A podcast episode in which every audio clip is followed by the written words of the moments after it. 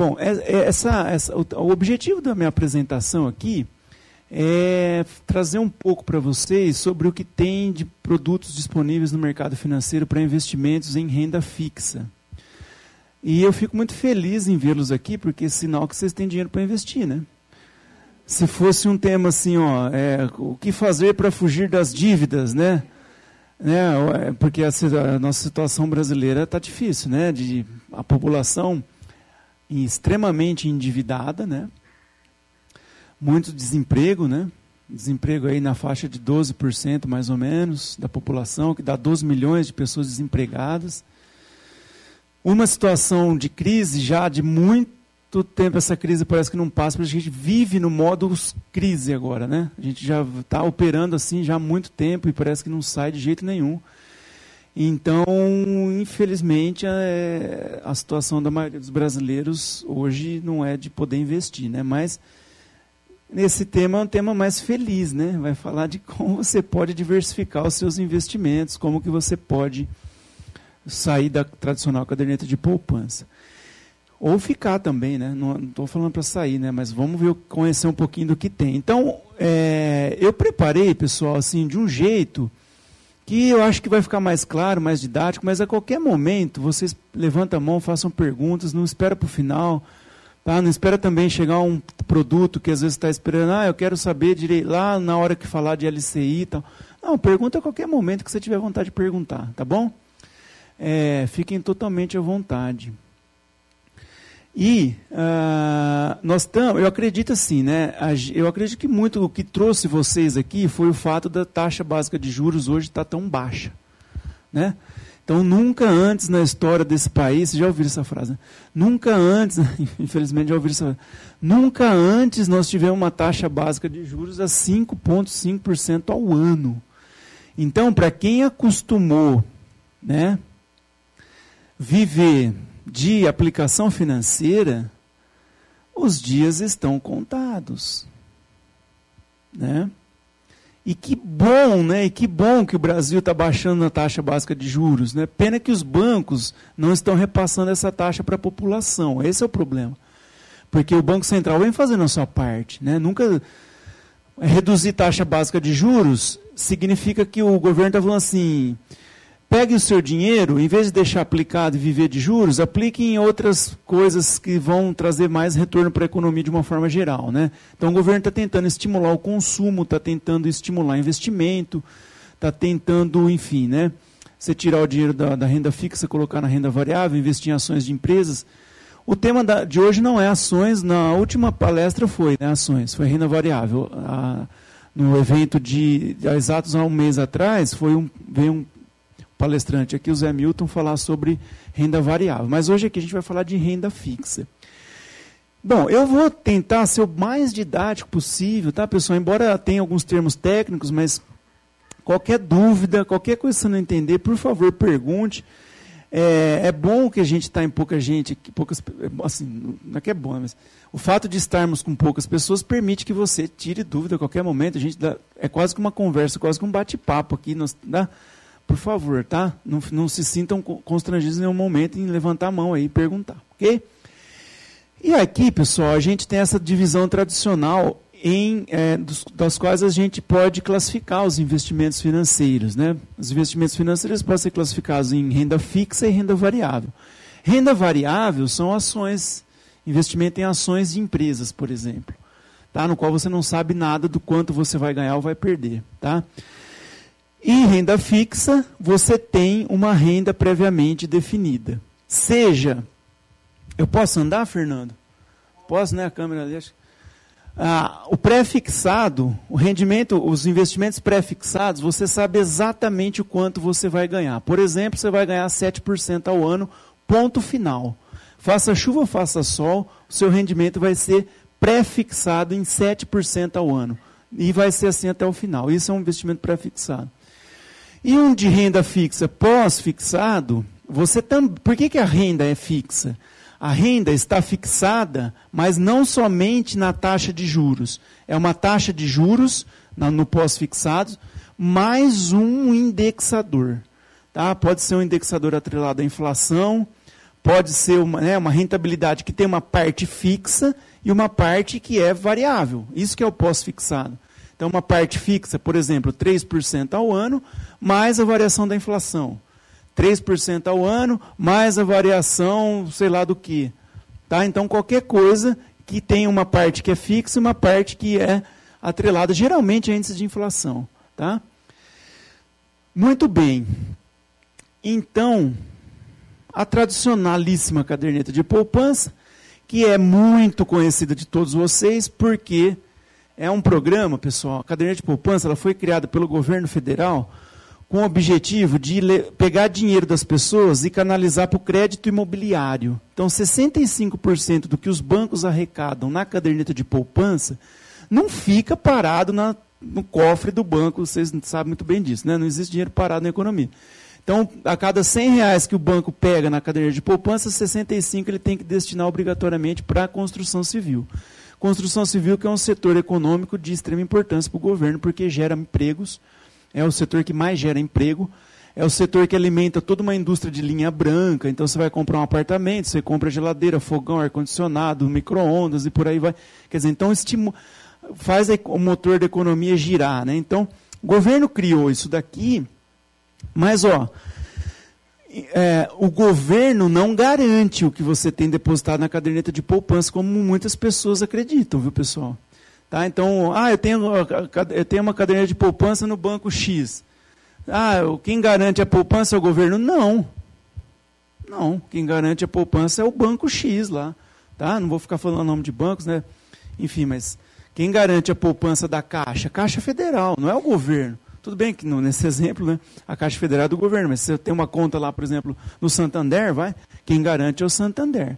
Tá? Por que, que ela é tão tradicional? Primeiro, por quê? Ele é isento de imposto de renda pessoa física. Isso é um atrativo.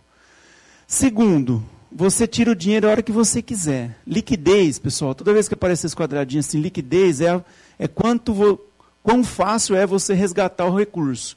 Quão fácil é você pegar a aplicação e transformar em dinheiro e sacar.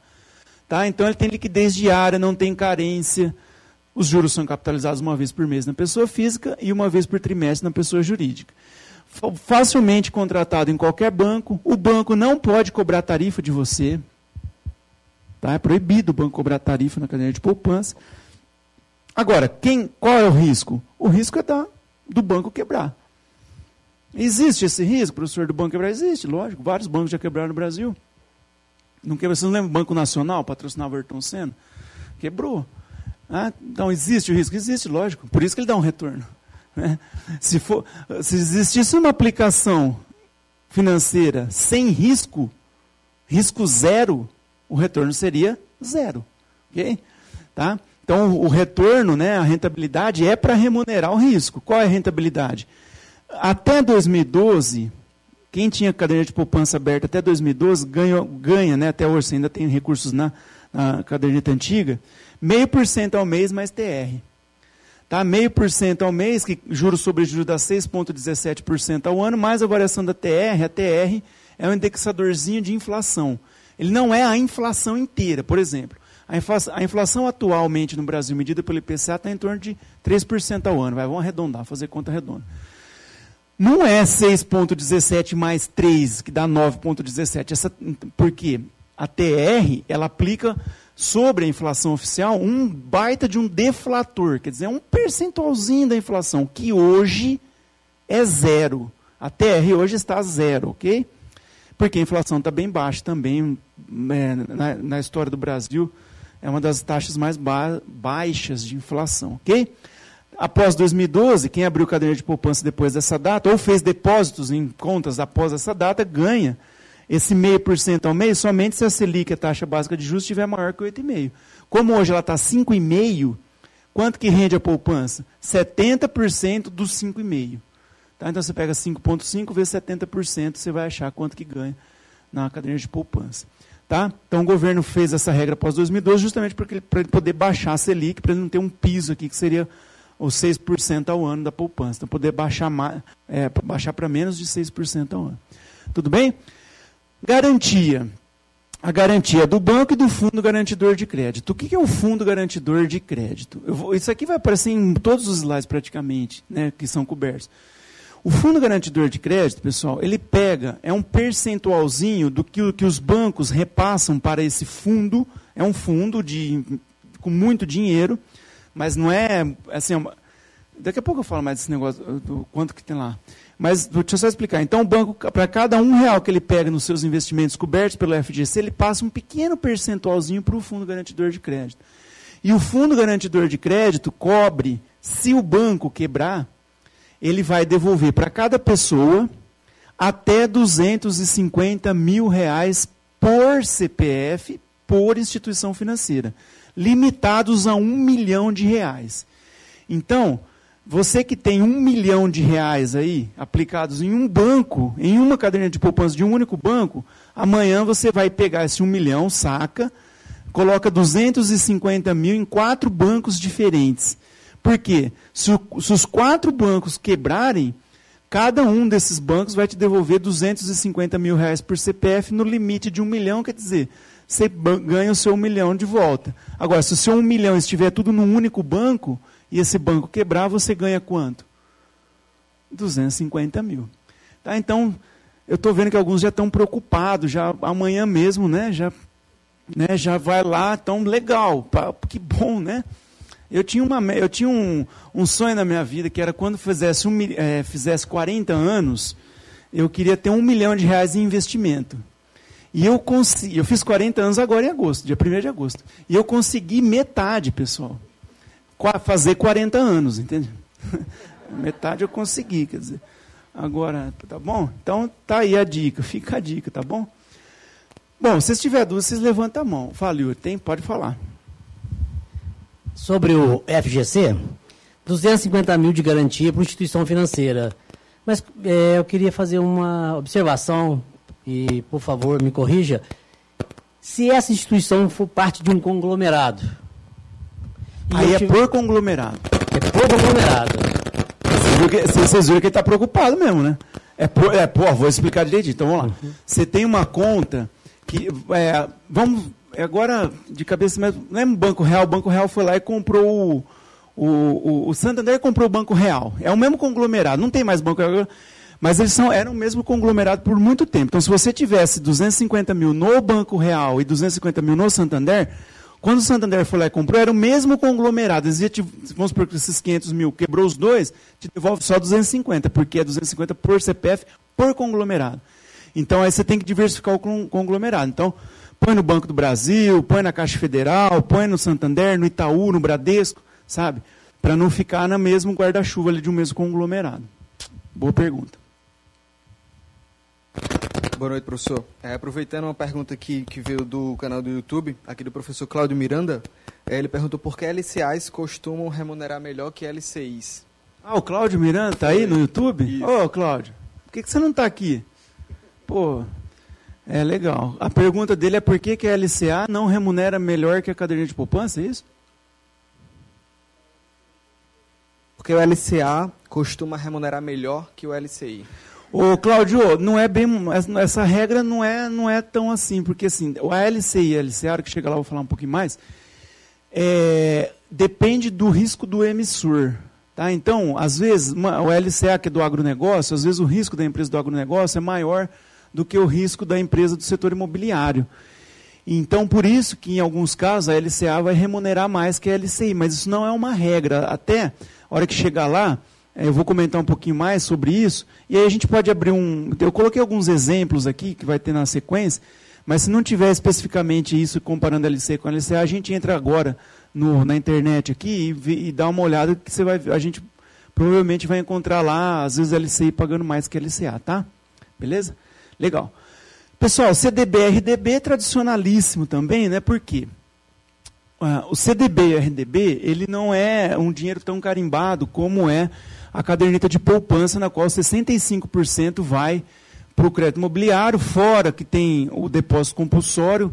Quer dizer, no fim da caderneta de poupança, para cada 100 reais que o banco eh, capta, fica só 15 para ele investir onde ele quer. Já o CDB não tem essa destinação obrigatória. O CDB RDB só tem um percentual do depósito compulsório que hoje está na casa dos 20% ao ano. É, perdão, 20% do valor captado. Então, para cada 100 reais de CDB, RDB que o banco vende para você, apenas 20 ele deixa retido no Banco Central e o resto, eles, né, os 80%, ele trabalha da forma que ele quer. Então, é, por isso que quando você chega no banco, o, você fala assim, ó, eu quero diversificar meu investimento, pro, pro, provavelmente o primeiro produto que o gerente vai te oferecer é um CDB. Tá? É tradicionalíssimo, é muito antigo, tá? enfim. E, lógico, o gerente vai, vai é, tentar te vender um, um, investimento que é de emissão do próprio banco. Né? Natural. Tá? CDB, pessoal, qual é, vão, os principais, vou comentar os principais aqui, né? É, então já falei, né? De, é, título de dívida que o banco emite para pegar dinheiro para ele emprestar para as outras pessoas. São tributados em imposto de renda e IOF. Vou mostrar a tributação daqui a pouco, no próximo slide, que vale para todos os investimentos de renda fixa, que são tributados, obviamente. Tem muitos isentos, como a cadeia de poupança e outros que nós vamos ver daqui a pouco, LCI, LCA, enfim. A liquidez, pessoal, depende do título. Tá? Então, como é um título de dívida do banco, o banco especifica a partir de quando você vai poder sacar o dinheiro, ou seja, qual é a carência. Durante a carência não é possível fazer resgate. Após a carência, o CDB pode ter liquidez diária, mas o RDB não. O RDB você tem que esperar o vencimento. Então, se você for lá no banco, comprou um CDB, um CDB, passou a carência, você já pode resgatar. O RDB, você tem que esperar o vencimento, que pode ser para dali um ano, dois anos, depende. Tá? Então o RDB não tem essa liquidez, só pode resgatar no vencimento. Por isso, o RDB costuma pagar um pouquinho mais do que o CDB. Mas é um percentualzinho de juros, um pouquinho a coisa a mais, que às vezes não vale nem a pena você comprometer a questão da liquidez. Tá? Porque todo investimento, pessoal, tem um tripé importante para ser analisado, que é o risco, retorno e liquidez. Tá? Qual que é o risco? Tá? Bom, o risco aqui é do banco quebrar. Qual que é o retorno? Depende do título. Nós vamos ver um exemplo aqui, depois vou mostrar para vocês onde vocês podem entrar num buscador de investimentos para ver quais são os melhores CDBs do Brasil para você comprar hoje. Mas então, quanto maior o risco, maior o retorno. E a liquidez? A liquidez é importantíssima. Por quê? Porque você pode hoje você falar assim, ah, não vou precisar do dinheiro daqui dois anos. Mas pô, você não sabe. Tá? Então, você tem que tomar muito cuidado quando você vai fazer um investimento com a questão da liquidez. Tá? Lógico que quanto mais o dinheiro ficar, para, ficar guardado, entre aspas, né, ficar aplicado no banco, menos imposto de renda você vai pagar e a, a taxa de retorno, os juros, vai ser maior também. Mas você tem que fazer um planejamento pessoal aí para ver se você de fato pode esperar tanto tempo assim para resgatar o seu dinheiro de volta. Eles são cobertos pelo Fundo Garantidor de Crédito, como nós já falamos, assim como a caderneta de poupança. Você contrata em bancos ou corretoras independentes. Ah, vou falar de algumas corretoras daqui a pouco, tá? Vou passar uma lista aqui das maiores corretoras que tem. Mas antes vamos ver a questão da tributação. Essa tabela da renda fixa serve para todos os investimentos que a gente vai falar aqui. Todos. Tá? Exceto o fundo de investimento imobiliário, que aí depois eu comento lá na frente. Mas todos os investimentos de renda fixa seguem essa alíquota aqui, chamada alíquota regressiva. Quanto mais tempo você deixa o dinheiro aplicado, menos imposto de renda você paga sobre os juros. Tá? Então, se você deixar seu dinheiro aplicado num CDB até seis meses, você paga 22,5% de juros. Perdão, 22,5% de imposto de renda sobre os juros. De seis meses a um ano, 20% de imposto de renda sobre os juros. Ok? De um ano a dois anos, né, até 720 dias, você paga 17,5% de imposto de renda. E acima de dois anos, a alíquota de imposto de renda cai para 15% do é, incidente somente sobre os juros, certo? Agora, o IOF, né, o famoso Imposto sobre Operações Financeiras, é, ele vai, você vai pagar IOF somente se você deixar o dinheiro aplicado por menos do que 30 dias. Então, você aplicou hoje, amanhã você quer resgatar, né, um dia você vai pagar 96% de IOF sobre o rendimento. Quer dizer, você não vai ganhar nada. Tá? Por mais que tenham juros, que vai ser pequeno, né, mas você vai ter taxação altíssima de IOF. E aí vai decrescendo, a hora que chega no 30 dias, passou de 30 dias, zero. Aí passou de 30 dias, você não paga IOF. Okay? Mas você paga imposto de renda naquela, na, nessa alíquota que nós vimos anteriormente. Muito bem. É, e aí eu coloquei, pessoal, aqui alguns exemplos, tá? É, apenas para ilustrar, ó, uma coisa que eu falei qual é o meu objetivo aqui, né? Meu objetivo é apresentar os produtos, dar uma visão geral dos produtos que tem no mercado financeiro. A, o meu objetivo não é fazer indicação de investimento, em hipótese alguma. Tá? Não vou. Não vou falar. Vocês não vão vocês levantar, pode até levantar a mão, ah, depois desse recado, acho que vocês vão fazer isso. Professor, o que, que você me indica? Para eu te indicar, eu preciso conhecer primeiro o seu perfil de investimento. Tá? Ah, professor, o que, que você indica para eu investir? Eu não vou indicar nada. Não, nem te conheço. Tá? Eu, tenho, eu tenho que conhecer o seu perfil. E aí, pessoal, cuidado, hein? Que às vezes você vai num corretor, num banco, o, a pessoa lá nem, nem fez uma análise do seu perfil de risco, suitability que a gente chama, né, para ver se você tem um perfil conservador, se você tem um perfil moderado, se você é um, um investidor mais arrojado. É só depois desse questionário, dessa pergunta, dessa entrevista, dessa conversa, para ele entender o seu perfil, para ele entender qual é o objetivo do seu investimento, para ele entender, para ele te conhecer. Depois dessa bela análise, ele pode talvez te indicar alguma coisa se ele for um, se ele for um profissional certificado por é, agências, instituições que dão certificação para aconselhamento profissional. Porque também é o seguinte, pessoal, não é qualquer um que pode sair por aí dando conselho financeiro para você, tá? Para dar um conselho financeiro, você tem que ter uma certificação profissional, por exemplo, da Ancord, que é uma associação de, de corretores e tal. Você tem que ter, existem umas 5, 6 certificações profissionais no mercado brasileiro para quem quer ser assessor de investimento. E às vezes você vai pedir conselho para uma pessoa que não sabe nem o que é isso. Tá? Então, cuidado, muito cuidado, muito cuidado. Tá? Então, pessoal, o que, que eu vou mostrar para vocês aqui? Ó? Ô, Fernandão, aqui está funcionando a internet, né? Está navegando normal? Então vamos lá, ó. obrigado, Fernando. Vamos aqui, ó. IUB. IUB. O IUB, pessoal, é uma plataforma de busca de investimentos financeiros independente, né? Teoricamente independente, mas até se prova o contrário, é independente. Mas das que eu conheço é a melhor, tá? Que ele faz uma busca por é, quais são os investimentos que, que tem hoje, agora, no mercado. Tá? Então você digita lá IUB aqui, ó. YUBB, né? E aí você tem aqui. Ah, enfim, vocês vão navegar pelo site, tá? mas aí aqui já começa a aparecer, tá vendo? Ó? Renda fixa, você pode pôr renda variável, você pode pôr fundo de investimento. Então, renda fixa, tá? Aí você quer, você quer ver todos, tem 2.836 investimentos de renda fixa disponíveis hoje para você. Tá? Então você quer ver todos, ele demora um pouquinho aqui, porque, enfim, né, tem muitos, mas ele vai fazer uma busca e vai te trazer todos os investimentos atualmente disponíveis para você. Então, por exemplo, aleatório, não estou falando para você comprar, porque se eu falar para você comprar, é capaz que amanhã. Quando eu, dicas de ações, quando eles me perguntam, eu falo no dia seguinte ação despenca. Aí o cara vem, professor. Então, não, tá, não estou falando para você comprar, mas tem um aqui só para exemplificar, olha só, RDB, tá?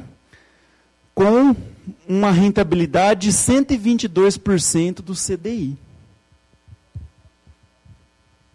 É atraente, né? Parece ser atraente. E aí tem que ver quem que é o banco, né? Aqui está meio desfocado para mim, mas é banco à vista, é isso? É, a vista financeira. Olha lá, você clica aqui, ó ele vai dar mais detalhes, ele tem até um simuladorzinho. Tá? Você pode pôr quanto você vai investir, ele dá um investimento mínimo, que aqui é de 5 mil reais, os CDBs, RDBs pode ter um investimento mínimo. Geralmente não é tão alto assim, às vezes é faixa de mil reais, mas esse aqui é de 5 mil. E aí você tem a simulação, você pode fazer simulação para você ver quanto você vai ganhar, aquele dá um ratingzinho de risco, enfim, né? Fala quanto que você vai render, é, vai ter de rendimento acima da poupança, lá, a poupança vai render 671% daqui a dois anos, nesse investimento você ganha 956%, é, 956 reais, tá? o que dá é, 122%, quer dizer, né? Está é, rendendo, você pega, o que, que é o CDI, pessoal? O CDI é o quanto que um banco cobra para emprestar dinheiro para o outro no mercado interfinanceiro. O CDI é muito próximo da taxa Selic, que é a taxa básica de juros. Então, hoje, se a Selic está 5,5%, o, CD, o CDI está por aí. Está bem próximo, coisa de 0,1% a mais ou a menos, mas arredonda para 5,5% as contas. Sim, então, aqui ele está pagando 22% acima de 5,5%. Tá? Então, ah, os investimentos de renda fixa, geralmente, eles são, eles são sempre dados assim, em percentuais de CDI. Tá? Que É, o CDI é muito próximo da Selic, ok? Legal. E aqui eu tinha colocado um que estava, enfim, no dia que eu dei esse print aqui, né? Mas aí já tem um até melhorzinho lá de 122%. Aliás, interessante, hein? Não é, é difícil ter é, CDB, RDB acima de 120% hoje no mercado. Aí eu coloquei um outro exemplo aqui de um que estava rendendo 5,76%. Agora veja, esse daqui é um investimento pré ou pós-fixado?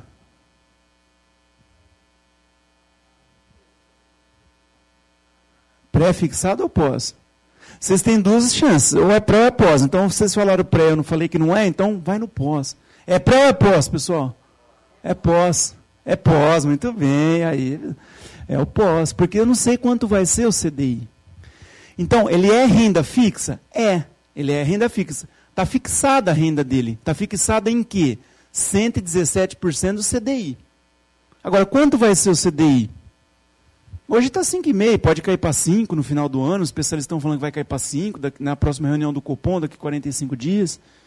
Então, eu sei que eu vou ganhar 117% do CDI, é renda fixa, mas é pós-fixado. Eu não sei exatamente quanto vai ser o CDI, né? porque você vai, ele vai fazer uma rentabilidade média nos dois anos que você tiver de seu dinheiro parado ali.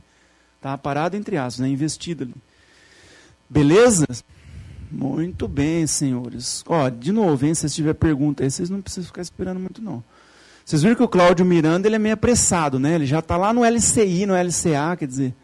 Tá, mas tudo bem, se tiver alguma dúvida específica também, mas a gente vai falar de todos os produtos de renda fixa aqui, tá? Muito bem. Letra de câmbio.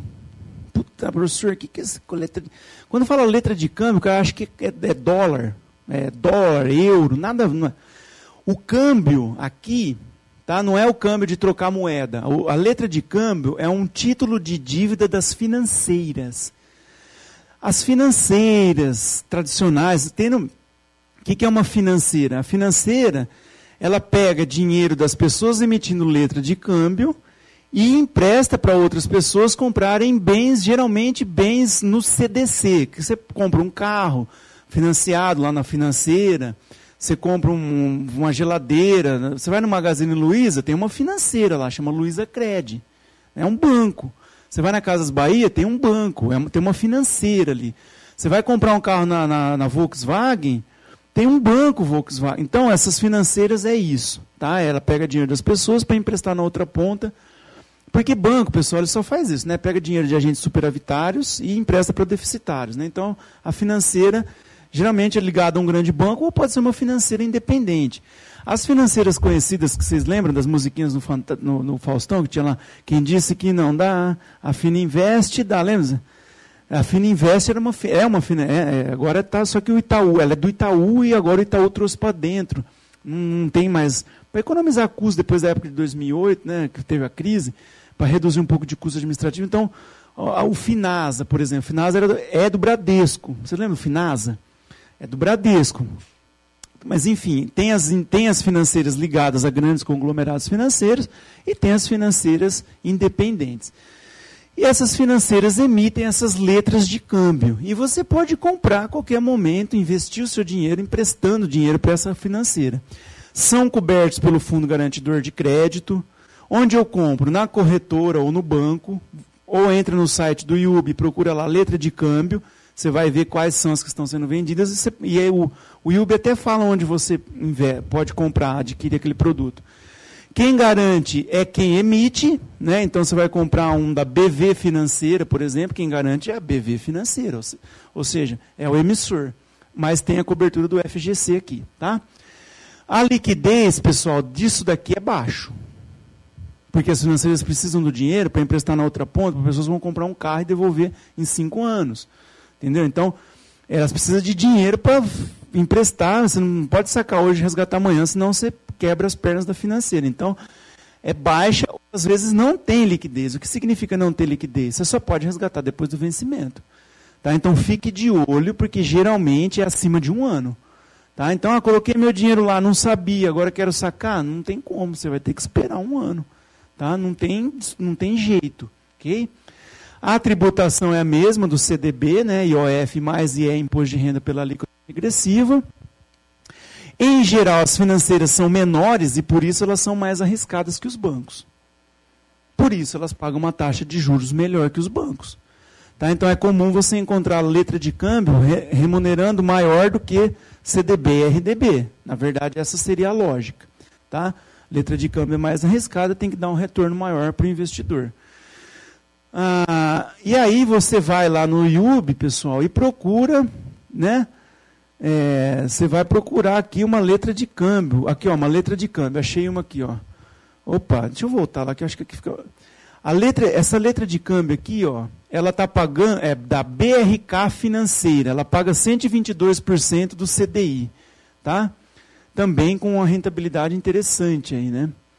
Agora, quem é BRK Financeira? X. Aí você tem que investigar, você tem, enfim, né? É, tem algumas mais conhecidas, outras não tão conhecidas. Quer dizer, olha quanta letra de câmbio tem aqui, ó. Tá? Credipar Financeira. Tem uma outra da BRK aqui, ó, a 6,66% ao ano. Então, esse é um renda fixa pré-fixada. Tá? A outra, que era um 122% do CDI, 121% aqui da mesma, da mesma ó, é um, um, uma renda fixa pós-fixada. Tudo bem? Letra de câmbio, ok? Perguntas? Não?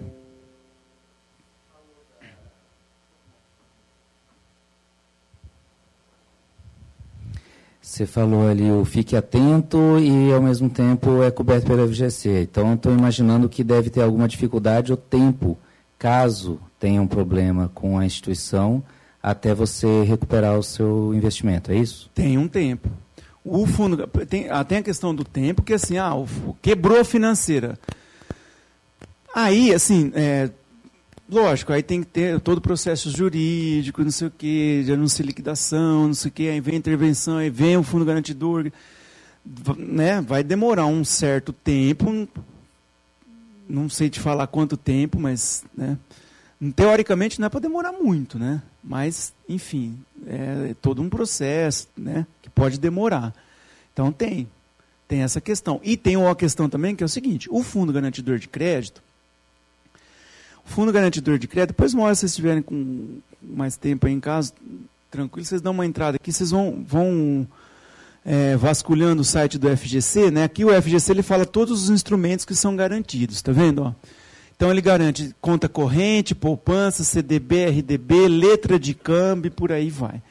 Mas aqui, aqui tem bastante coisa, viu, pessoal, sobre o sobre as regras, bonitinho, né? É, enfim, e aí ele vai falar qual é o valor que eles têm lá, tá? Vamos ver se aqui a gente acha. Aqui é o FGC. Lá, lá, lá. Então ele vai falar o número que eles têm lá de aplicar, quanto que eles têm de dinheiro. Esse dinheiro, pessoal, é, eu não vou lembrar de cabeça. Eu ver esses números. Eu não, se não tivesse gravando, eu ia chutar um número aqui. Mas como está gravando, o Fernando falou: oh, professor, cuidado que você vai falar aí que tudo está ficando gravado. Então, Aqui, acho que. Não, não, não sei. Né? Ah, eu não lembro na casa de quantos bilhões que tem lá tal. Mas. É, segundo. Ele dá em, aqui, aqui em algum lugar, pessoal, no balanço dele, quanto que eles têm de fundo, quantos que ele tem lá de dinheiro no patrimônio deles. O que, lógico, dá para fazer uma cobertura grande do sistema financeiro, mas não cobre todos, né? Se todos. É apenas um percentual, ou seja, é aquela lei dos grandes números, né? Ela cobre bastante coisa de falência, mas não vai cobrir se todo mundo quebrar ao mesmo tempo, né? Mas, é, mas assim, esse é um risco sistêmico que existe, mas ele é muito improvável, tá? Mas enfim, aí aqui depois vocês entram, né? Pode fazer, tem perguntas e respostas aqui, lá, lá, lá. Enfim, o que, que ele fala aqui 10 a 15 dias? Deixa eu ver.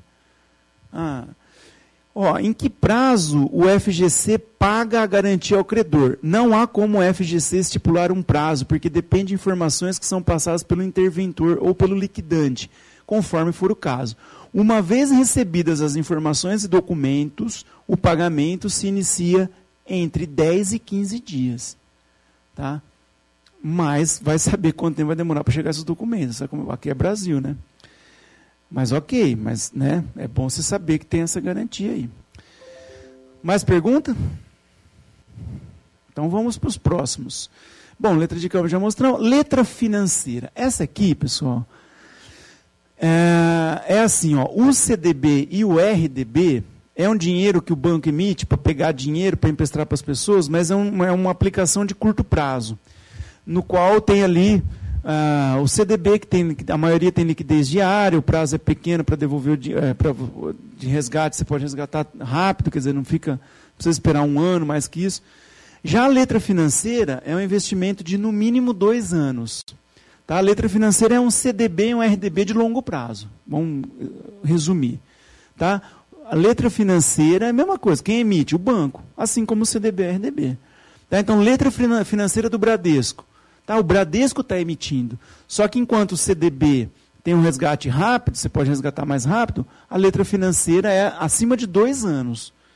Tá? Então, você tem uma liquidez ali mínima de dois anos. Quer dizer, no mínimo é, pelo menos dois anos você tem que deixar o dinheiro lá. Pode ser três, pode ser quatro, depende da emissão, mas geralmente, é, mas geralmente não. Todos são acima de dois anos, ok? Bom, onde você pode contratar? Nas corretoras, nos bancos, tá bom? É, corretoras, pessoal, quer ver? Ó, deixa eu vou pegar o último slide aqui para mostrar um negócio para vocês. Porque toda hora eu vou falando de corretora, é que eu deixei lá para o final, tá? Mas, ó, é, eu, eu coloquei aqui uma lista de das maiores corretoras que tem no Brasil. Mas não esgota, porque tem muitas. Todo dia abre uma corretora nova. Sabe o jornal? Abre uma corretora. Tá? Então, aqui em ordem alfabética, as maiores corretoras brasileiras. Tá? Hoje, a maior de todas é a XP. Tá? Com, que, é, que é do banco, 49% da XP hoje é do Banco Itaú. Né? É, a XP também é dona de outras corretoras, como por exemplo a Rico, como por exemplo, qual que é a outra que é dela? É a Clear. Tá? Então, a, a XP é dona de outras marcas aí. Mas assim, mas tem diferença, viu, pessoal? Por exemplo, taxas de corretagem na XP é uma, na Clear é outra. Ok? Para operar com ações, por exemplo, tá? É, a Clear, pelo, pelo que eu não tenho conta na Clear, mas os alunos que eu, nas aulas que eu dou, o pessoal está falando que lá é zero, né? Para operar com ações. Taxa zero. Não estou fazendo propaganda, falando você, não é isso. Estou dizendo assim, fa, uma pesquisa nelas. Tá? Antes de você abrir uma conta. Tá? Também não vou indicar corretora, não vou indicar nada, viu, pessoal? Tá? Ah, professor, fala uma corretora boa. Não, não. Tá? Estou falando as maiores. Por quê? Pela questão da solidez, né? Mas também não é porque é maior que é melhor, ok? Né? Tem toda a questão da assessoria, do, enfim. Tá? Então tá aí uma lista, né?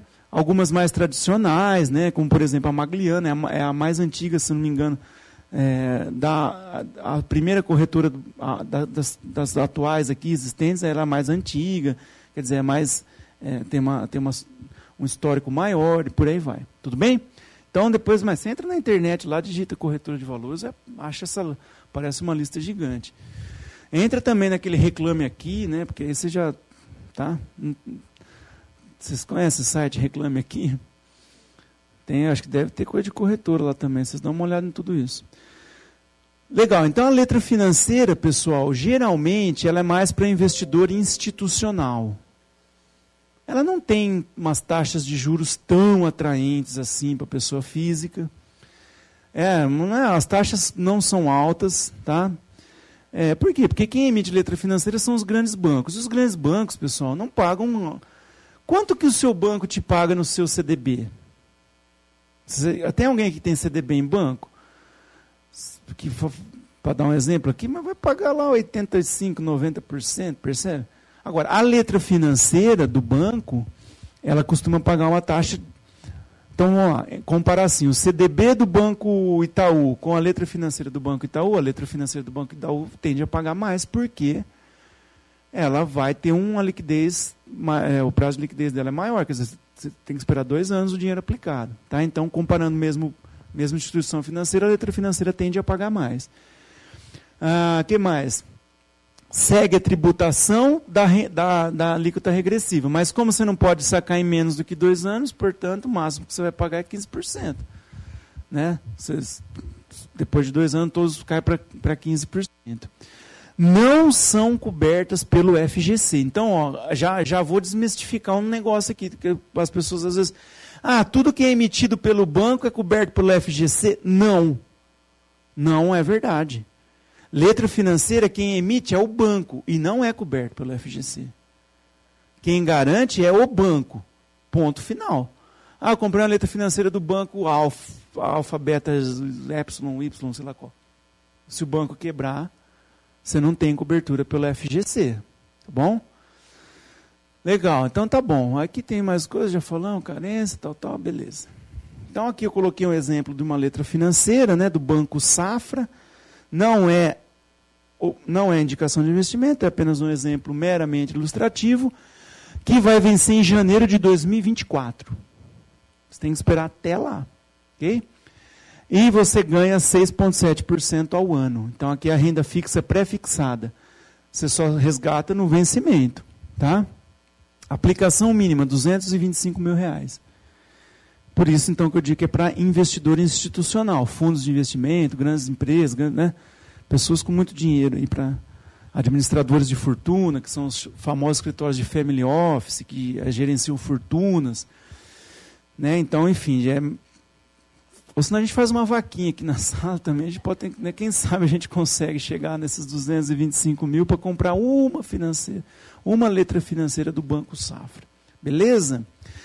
Esse aqui, pessoal, é novo, novíssimo. É, esse aqui é é um nenezinho de todos aqui, é o bebê recém-nascido do mercado financeiro. Letra imobiliária garantida, a LIG, a LIG, pessoal, é uma, uma tentativa de o governo federal criou esse produto, sempre assim, né? O Conselho Monetário, o Banco Central, criaram esse produto para pegar dinheiro para emprestar para casa para crédito imobiliário, tá? Para financiamento de crédito imobiliário, tanto imóveis comerciais como imóveis residenciais, tá? Então, o objetivo é funding para crédito imobiliário, assim como é a caderneta de poupança, assim como é a LCI, assim como é o CRI. Então, hoje, os bancos têm um monte de produtos que eles vendem para pegar dinheiro para emprestar no crédito imobiliário. Os principais são esses que eu falei. Caderneta de poupança tradicionalíssimas, LCI, CRI, que eu vou falar daqui a pouco, e agora a LIG. Tá? Então a LIG também não é coberta pelo FGC. Tá? Não tem cobertura do FGC, mas qual é a garantia? A garantia é do banco que emite e dos ativos que foram dados como garantia. Essa é a diferença da LIG. Senão seria mais do mesmo, né? Qual é a diferença da LIG, a novidade da LIG? É que ela tem essa dupla garantia. É o banco, né? Então, por exemplo, eu coloquei aqui, ó, vou passar depois eu volto. Ó. O Itaú foi um dos primeiros a emitir isso aí no final do ano passado, tá? Foi 14 de dezembro essa notícia do ano passado, 2018. Ele emitiu uma, foi um dos primeiros. Depois o Santander emitiu também, ali próximo, é, próximo ao final do ano. E o Itaú vendeu 1 bilhão e 200 milhões em ligue. E aí, aqui, ó, aos poucos, as letras imobiliárias garantidas começam a ganhar mercado. Depois de duas emissões realizadas pelo Santander, o Itaú emitiu 1 bilhão e 200 milhões nesses papéis. Os títulos pagarão uma taxa de em torno aí de uma taxa de retorno de 96% do CDI. Veja que não é tão alto, né? Mas às vezes assim, você está ganhando 80%, 85% lá no seu CDB, aí ganhar 96% já é melhor, né? Aí tem a declaração do, do diretor de mesas lá do Itaú BBA e por lá, blá, blá. Tá, então a Liga é um título de renda fixa com prazo mínimo de dois anos, lastreado em uma carteira imobiliária. O que, que é esse lastreado em carteira imobiliária? Além do Itaú garantir o dinheiro de volta, se o Itaú quebrar, a garantia a dupla garantia, a segunda garantia é, são os imóveis comprados pelas pessoas às, qual, às quais o banco emprestou dinheiro. Tá? Então o banco vai lá, se, se, alguém aqui tem crédito imobiliário no Itaú? Tá, então, ok, ninguém, mas, né, por exemplo, tem alguém aqui que tem crédito imobiliário no Itaú. Então, ah, o Itaú quebrou, eu tinha ligue do Itaú. Então, esse seu imóvel, que você comprou financiado, você deu uma alienação, assinou uma alienação fiduciária para o banco. Então, enquanto você não terminar de pagar esse imóvel é do banco. Agora, se o banco quebrar, a garantia de quem investiu dinheiro na liga é o seu imóvel que foi financiado, que foi dado como lastro, geralmente em alienação fiduciária. Ok? Hã? Ah, por que? Boa pergunta, né? O banco quebra porque o total de saques que as pessoas fazem, né, se todo mundo quiser sacar dinheiro de todos os bancos, todos os bancos vão quebrar, porque a grande parte do dinheiro que existe na economia não é papel moeda nem moeda metálica, é moeda escritural. Tá? Então, por exemplo, imagina nessa, vou dar um exemplo bem rápido, assim, tentar resumir isso em um minuto. Imagine que aqui na sala a gente tem, aqui não tem lousa, então vou tentar falar, vamos ver. Imagine que aqui tem, tem lousa aqui? Ah, se eu fizer assim, ah, que chique. Oh, uau, mágica, como uma mágica. Agora tem um lugar que acende também, né, Fernandão? Cadê o Fernandão? Ó, oh, isso é para ter, mas tudo bem. Quem está em casa não sei se vai entender, mas ó, eu vou fazer rapidinho aqui então o negócio. Tá, eu vou começar comigo, tá? Imagine que nesse e esse esse quadrado aqui, essa lousa aqui é, é, todo um país. Um país é isso aqui. Nesse país tem, só tem uma moeda, só tem uma nota de 100 reais. Eu não vou exemplificar porque eu não tenho 100 reais, mas imagine que se eu tivesse 100 reais na carteira, eu ia pregar esses 100 reais aqui com durex. Tá? Então só existe isso nessa economia. Ah, na verdade, o Roger, eu acho que é aqui na mesa, não é? Era, eles fizeram as modernidades que eu não estou achando nem apagador agora. Ah, e aí, ah, aqui tem mais apagador, achei. Uhum. Mas a luz nós não achamos, né? Bom, mas quem está em casa. Bom, enfim. É, eu vou fazer daqui para lá, tá? Eu vou desenhar eu aqui mais próximo da realidade, um pouquinho mais magro. Imagine que esses 100 reais, eu vou fazer daqui para lá para ficar da, da, da forma como é o balanço patrimonial. Não preocupa o balanço patrimonial, não, mas eu vou fazer só assim para quem é estudante de contabilidade aí. Aprendeu que o balanço patrimonial é uma folha de papel que você divide no meio, do lado você põe os ativos, no lado passivo, né? E aqui, se o ativo for maior que o passivo, chama, tem um negocinho que sobrando que chama PL. Mas não preocupa com isso. Eu quero dizer o seguinte, aqui eu tenho o banco A, tá? Então, aqui está eu, Marcelo, com a minha nota de 100 reais, aqui está o banco A. Aí eu vou lá e coloco no CDB do banco A. Aplico no CDB do banco A. Isso para o banco é uma dívida, né? um título de dívida. Só que esse banco ele não vai ficar com o dinheiro parado no caixa, ele vai fazer, ele vai emprestar para uma pessoa, pode ser num, pode ser num cheque predatado, num cartão de crédito, pode ser um crédito pessoal qualquer. Ele vai fazer um crediário para uma pessoa aqui e vai emprestar esses 100 reais para uma pessoa qualquer aqui. E essa pessoa pega esses 100 reais porque ela ia comprar uma bolsa, por exemplo. Mas ao invés de comprar a bolsa, essa pessoa pega esse reais e fala assim, ah, não, não vou, não vou gastar não, eu vou investir no banco B. Aí ela vai lá e põe esses 100 reais aqui no CDB do banco B. Está lá no passivinho do banco B. Aqui tem um ativo, esse dinheiro, esses 100 reais entrou no caixa.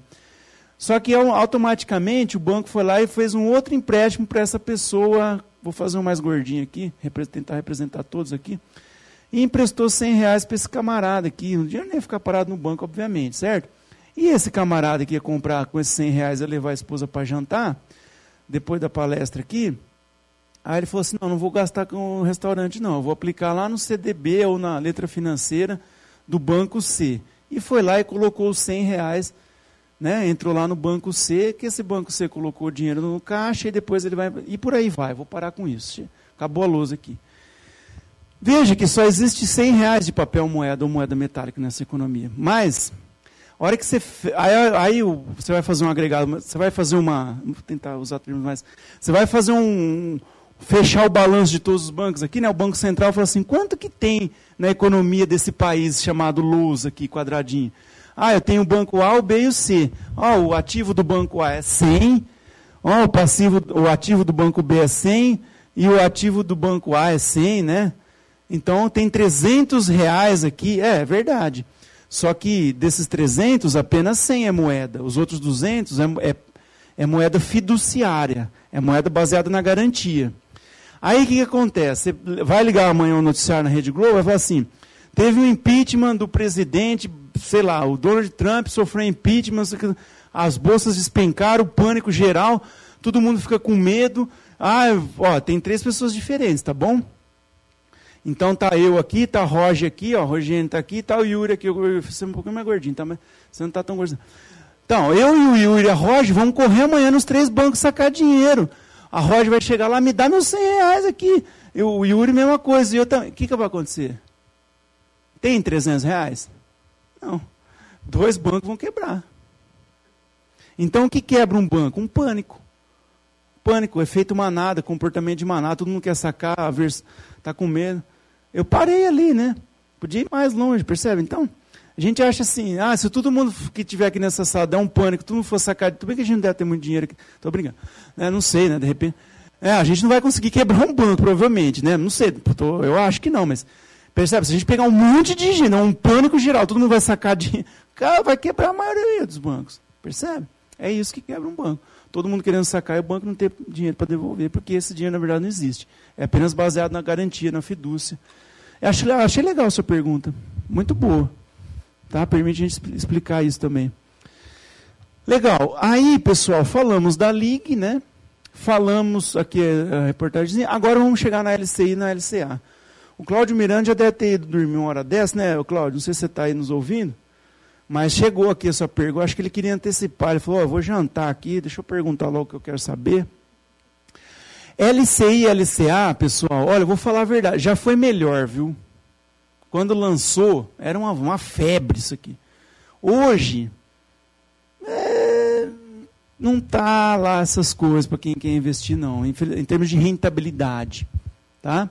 Nós vamos ver aqui no YouTube, para vocês falar, pegar né, dar uma olhadinha, mas, mas vamos lá. A LCI é letra de crédito imobiliária.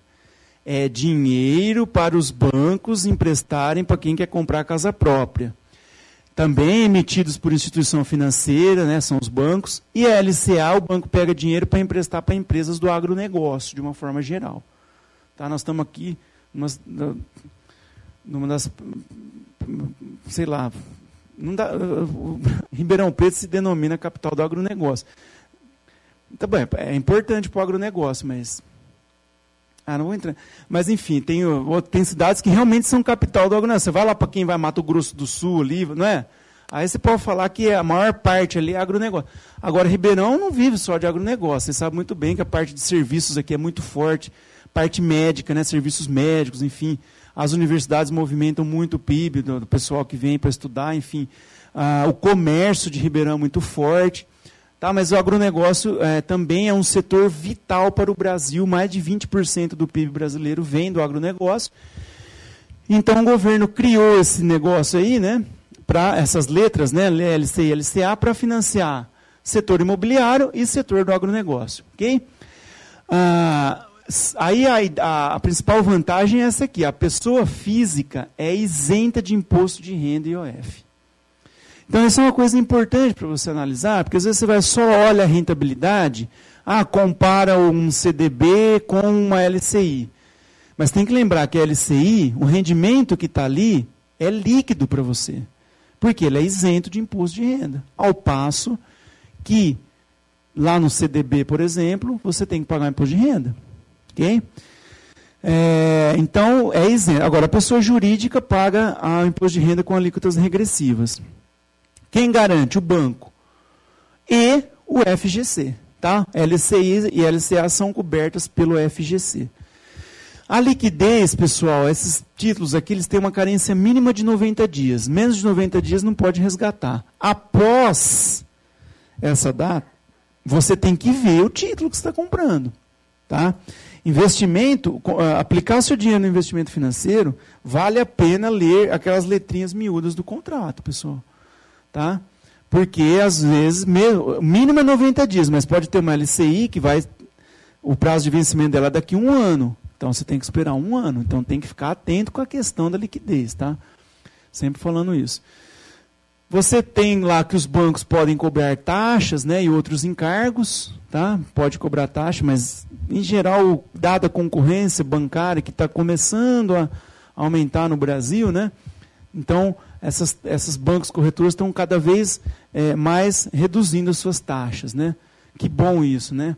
Que, que a concorrência que está vindo aí está tá fazendo, é, tem essa melhoria para os investidores aí, em termos de taxas mais baixas. Então tá aí, LCI e LCA. Alguma pergunta, pessoal? Não? Então, próximo. Aqui tem, ó, aqui eu peguei um monte, tá? Tá? Peguei um monte, mas assim, essa aqui não está tão atualizada. Assim, é, é, eu peguei em meados de julho essa, essa, essas informações aí. A gente pode dar uma olhadinha lá no YouTube daqui a pouco. Tá, mas aí tem lá os, as LCIs, né, nas, é, LCAs em torno de 95, 96% aí do, do, do, CDI, e aqui as, as renda fixa, né, 5,25, tá? Então vamos ver. A qualquer investidor. Você tem um milhão, você vai ganhar 95. Uhum. Eu tenho 100 mil, 95. o mesmo 95. É o mesmo 95. Tá? A não ser que tenha um investimento mínimo. Mas não é o caso. Tá? É, a, a, rentabilidade aqui, né? Então 95%. Tanto faz, se eu pôr um milhão, se eu pôr 100 mil, 10 mil, 1 mil reais. Tá? Independente do, do meu volume investido. Desculpa aí, professor, mas a pergunta dela é coerente. Os bancos pagam em cima de valores. Se eu aplicar 30 mil, eles me dão uma taxa. Mas, mas espera aí, em qual produto? Na LCI. Na LCI? Na LCI. Então, essa LCI aqui, essa LCI que você está vendo aqui, do Banco Inter, tal como ela é anunciada, ela está anunciada em 95% do CDI. A gente pode é, entrar lá agora para ver uma ah. outra. Mas assim, ele vai dar um investimento mínimo. Passou, você, tem, você tem mais do que o mínimo, você vai ganhar aquele percentual lá. Agora, essa margem de negociação geralmente é no CDB. Você chega no banco, senta na, na mesa do gerente, se você tem um milhão, o gerente vai te dar um CDB um, né, com uma rentabilidade um pouco melhor. Você vai negociar, você tem menos. Mas esses produtos que estão anunciados aqui, ele é independente do, da, do, do, do quanto você está investindo. Aí é um, é um banco específico, eu não entendi bem. É, é uma, é uma essa vamos pegar lá no Já está em cima, né? Porque os outros bancos é. trabalham como CDB. Trabalham em cima de valores. Tudo bem, mas esses que estão anunciados na plataforma. Na plataforma. É, ah, ok, tá. É, eles são. Entendido. Entendeu? Certo. Quer ver? Vamos ver se a gente acha uns aqui. Aqui tinha um lugar que filtrava. Aqui, ó, LCI e LCA. Ó. Tá vendo? LCI. Então ele vai pegar todas as LCIs. A pergunta do Cláudio é se a LCA pagava mais, né? Vamos ver, ó. Ó, então tá vendo, ó, LCI 102, tá? Mas vamos ver a LCA, só para ver como é que tá aqui a LCA pagando 96, 90. Ô, ô Cláudio, não sei se você está me vendo aí, já, enfim, depois você vai assistir a gravação. Está ah, acompanhando? A LCA aqui a gente pegou como exemplo, tudo bem que são emissores diferentes. Estou comprando o banco da Ecoval, BTG Pactual, mas as LCAs deles estão pagando menos do que outras aqui que a gente pegou aleatório para dar como exemplo, né? Como, por exemplo, a Nova Futura Investimentos e a Isinvest, não, a máxima, né? É Desinveste a corretora. Tá? Então, tudo bem, que é o riscos, riscos diferentes, né? mas assim, é, pela nossa amostrinha aqui, a LCI está pagando mais que a LCA. Agora, ah, eu quero esse aqui, né? Vamos lá, Banco Máxima. Tá? Banco Máxima, 102% do LCI. Vamos ver se tem um investimento mínimo mil reais. Independente se eu tenho um milhão, ou cem milhões, ou um trilhão, eu vou ganhar 96%. Nesse produto aqui, eu vou ganhar 102% do CDI. Nesse produto. Agora, eu, se eu tiver muito mais dinheiro e chegar lá no meu gerente, conversar, eu vou, ó, eu tenho uma, um banco aqui que está me pagando 102, eu tenho muito dinheiro, você não me faz um... Aí o banco pode negociar, você vai negociar com o banco, mas essas aqui você contrata direto pela corretora, independente do capital, ok? Beleza? Muito bem, pessoal. Vocês me perguntam o que vocês quiserem a qualquer momento aí, viu?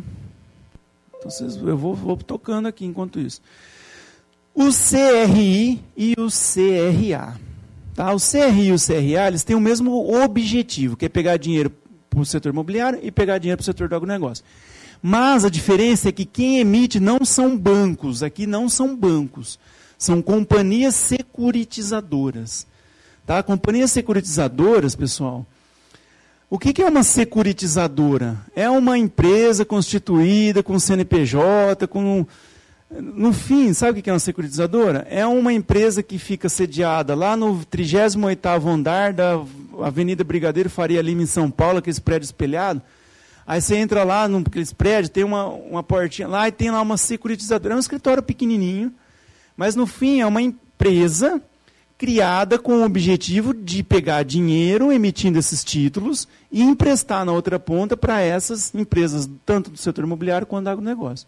Tá? Não são bancos grandes, como a gente conhece. São companhias securitizadoras. Tá? São também isentos de imposto de renda IOF na pessoa física, assim como a ALC e a LCA. Ô, ô Roger, essa aqui não liga? Esse ar? É porque vocês estão de camiseta, eu estou com esse trem que esquenta para diabo. Faça favor, meu querido Yuri. Aí, vamos dar um turbo aqui. É, aí, obrigado, Yuri. Aí ele tem, então, isenção de imposto de renda para pessoa física, tá? IOF. A liquidez, pessoal, baixa ou nula. Tá? Tem que esperar o vencimento. Tem que ler as regras esperar. A maturidade é longa. Aqui é longo prazo, é de longo prazo, 4, 5 anos, tá? São títulos de longo prazo. Podem haver cobranças de tarifa, não são cobertos pelo FGC. Por que não são cobertos? Porque não é banco que emite. Veja que o FGC não cobre nem todos os produtos dos bancos, quiçá os produtos que não são do banco. Esse não é um produto do banco, portanto, não é coberto pelo FGC. Quem garante a devolução é o emissor, né, a securitizadora, e tem como lastro o empreendimento imobiliário ao qual ele emprestou o dinheiro e a empresa do agronegócio que recebeu os recursos. Tá? Então, CRI e CRA, eu coloquei aqui um, uma telinha da minha corretora, que não foi do IUB, tá? Peguei lá e listei todos os CRAs que tinham. Então, por exemplo, CRA do frigorífico Minerva de Barretos. Tá? Então, vocês conhecem aqui em Barretos, tem um frigorífico lá, Frigorífico Minerva, uma empresa grande, capital aberto. Usina São Martinho, que está aqui pertinho da gente, em Pradópolis. Então, via companhia securitizadora, então não é a São Martinho que está vendendo um título de dívida. Se fosse assim, seria uma debenture, que eu vou falar daqui a pouco. Mas é uma companhia securitizadora que foi criada, é ou que foi contratada pela São Martinho, que está fazendo a colocação dos papéis. Tá? Então a São Martinho está pegando essa, esse dinheiro aqui no CRA para devolver em 15 de abril de 2026. Somente lá, pagando 97% do CDI. Tá? Vai pagar juros a partir de 2020. Tá? Então, elas podem ter pagamentos de juros anuais, trimestrais, semestrais, depende do emissor. Então, aqui eu peguei de outra fonte, aqui, né? peguei da minha corretora, apenas para dar como exemplo todos os que tinham disponíveis lá no dia 16 de julho, que foi no, quando eu fiz esse slide aqui. Tá bom? Então tá aí, tem do Minerva ali, ó, 99% do CDI. Vamos ver aqui no YouTube se tem algum agora aqui, é, para a gente falar um pouco. Que aí você pode filtrar, né? É, por tipo, ó, não tem aqui, viu? Ok, porque, pessoal, nem tem, não tem todos os investimentos do planeta, do Brasil aqui, tá? Tem muitos, mas não tem todos. Só de fundo de investimento, pessoal, tem mais de 15 mil. O Brasil hoje tem mais de 15 mil fundos de investimento. Tá? Então é impossível uma plataforma reunir todos, percebe? É, tá? Mas por isso até que eu peguei aqui do minha, da, da corretora lá onde eu tenho a aplicação. Legal. E aí vamos para o próximo, que é o COI. O COI, pessoal, eu, ele não é renda fixa. Na verdade é assim, ó, o COI eu pus aqui o COI, acho que pus criptomoeda também. É brinde, tá? Isso aqui é brinde. É bônus, tá? É, você não paga nada mais por isso, tá? Você vê que isso tinha uma palestra de renda fixa. Você está vendo algumas coisas que não são renda fixa, mas é, é brinde, tá bom? Não vai, vai pagar mais, Roger? Tem que acertar a diferença lá? Não, é bônus. Então tá. O COI, pessoal, tá? Que, que é esse tal de COI? Cara, é, é até difícil de explicar, vamos dizer assim, de um jeito muito simples, porque ele é muito complexo. Tá, na verdade, o COI, o nome, né, Certificado de Operação Estruturada. Certificado é o nome do título, né, um certificado CDB, Certificado de Depósito Bancário. É o nome do título que, que lastreia a operação. Agora, o que é uma operação estruturada depende de quem está estruturando e a forma como qual está estruturando essa operação.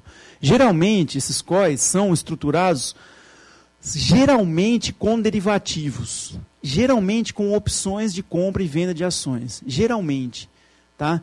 Então é um banco de investimento, geralmente um grande banco, a maior, os maiores, a maior volume de COIs são emitidos, que são negociados no Brasil, são estruturados por bancos americanos, JP Morgan, Morgan Stanley, Credit Suisse, Bank of America, grandes bancos de investimento americanos que estruturam essas operações e vendem um certificado. O que está por trás dessa operação, né, como foi estruturado, a gente não tem como saber tudo isso. Tá? Mas, em geral, são opções de compra e venda de ações, são derivativos. Tá? Alguns swaps cambiais. É, é complexo. Tá? O pessoal que estudou aqui derivativos sabe que o trem é meio é, cap, é capcioso, não é? Tem, mas assim, é, então, mas, então, mas é, tem flutuação, mas a forma como eles são estruturados é para eliminar essa flutuação. Tá? Então, derivativo você pode usar, as empresas usam para hedge, né, para fazer proteção. Pra... Então, você tem uma empresa exportadora que quer travar o câmbio, aí você usa o mercado de derivativos. Você tem uma importadora que precisa importar matéria-prima e ela não sabe quanto vai estar o dólar daqui seis meses, ela já faz um swap, entendeu? Ela já faz um, ou no mercado de opções, ou no mercado, compra um futuro de, de dólar. Quer dizer, ela usa o mercado futuro a termo de opções, swap, os quatro tipos de derivativos para proteger. Então, geralmente, esses COIs são, são combinações de opções de compra. Então, faz os tais do butterfly, combina uma opção de compra com uma de venda. Enfim, pessoal, é, mas enfim, o que, que você, né, para você investidor interessa saber? Vamos lá. Primeiro, o COI, tá? ele mistura tudo, tá? Por isso que eu falei, não é só renda fixa, não. Ele, ele não é renda fixa. Ele tem a tributação com a alíquota normal, alíquota regressiva. A liquidez é zero. Eu fiz, entrei num COI de cinco anos, há uns dois, três anos atrás, logo quando saí no Brasil os primeiros, eu entrei num de cinco anos. E tem que esperar. São cinco anos, não tem choro nem vela, ok? Tem, não, a liquidez é zero. Ah, os COIs podem ter cláusulas que encerram o produto antes do vencimento, ou seja, é, na hora que você vê um prospecto do COI, deixa eu ver se eu pus algum aqui. Eu coloquei alguns aqui. Ó. Ó, deixa, eu, deixa eu dar um exemplo, depois eu volto para lá. Esse COI, tá? ele tem, vamos lá, prazo de 60 meses, 5 anos. Aplicação mínima, 5 mil reais. Data limite para reserva, 30 de julho. Ok, já passou, mas tem um monte de outros aí. Rentabilidade. A rentabilidade semestral vai ficar entre 5,5 e 7,65 se a condição for atingida. Qual condição? Nós temos que entrar dentro do prospecto e ler. Por quê? Esse COI é estruturado em ações da empresa Azul, linhas aéreas, aéreas, Banco do Brasil, Gerdau, Suzano. Então, depende se essas. Aí depende do quê? Do preço dessas ações. Depende a faixa de preço que essas ações vão estar. Não, não, não, é um monte de regrinhas, um monte. Tá? Esse aqui foi estruturado com base em ações da Petrobras, da Localiza, né, que é aluguel de veículos, da Gerdau e da Lojas Renner. Esse aqui é um, é um baseado em é, também 60 meses, 5 mil. Vai render de 8 a 12% ao ano se tudo correr bem. Se tudo correr bem com, a ação da, com as ações da Nike, Netflix, Amazon e Disney. Então, tá? É, depende do comportamento das ações. Agora, coloquei 5 mil nesse COI aqui. Essas ações despencaram. O que, eu ganho de volta? Os meus 5 mil. Eles são COIs protegidos. Tá? Então, COI, no Brasil, a maioria dos COIs são COIs protegidos, mas tem que ficar de olho também. Mas a maioria são todos COIs protegidos. Tá vendo? Ó, 100% protegido, 100% protegido, 100% protegido. Então, seu dinheiro de volta você tem daqui 5 anos, daqui 3 anos. Agora, se tu, se, se uh, essas ações subirem de acordo com o que foi prometido lá no prospecto, você pode ganhar entre 5,5 e 7,65. Um que eu entrei, pessoal, e tem até hoje, estou rezando para tudo que tudo dá, até agora está dando tudo certo, mas a gente está na iminência de uma crise no mercado americano de ações, daqui a pouco a bolsa vai começar a despencar, e, mas vamos ver. Esse que eu entrei de 5 anos, era muito bom no começo, quando saiu. Ele se tudo correr bem, até agora está tudo correndo bem, mas ainda falta dois anos e meio. Eu vou ganhar, sabe quanto? 455%. 455%. No começo era assim. Era alavancagem de quatro vezes e meia, cinco vezes e meia, era tudo assim. Isso lá dois, três anos atrás. Agora os cóis estão fraquinhos. Tá? Mas assim, ainda, ainda é uma boa é bom para você dar uma olhada, você, né? Tá? Agora, se daqui dois anos e meio não bater a meta lá, eu vou ganhar o meu dinheiro de volta. Na época eu apliquei 5 mil, que era o mínimo, tá? enfim. Ah, ok, pega os meus 5 mil de volta, não teve correção, não perdi, lógico, perdi inflação, perdi um monte de coisa, estou arriscando ganhar 455%. Tá? Então, pessoal, eu coloquei aqui alguns COIs. Eu acho que no IUB não tem COI. Vamos ver só. Uma, fiquei na dúvida também. Não, não tem COI.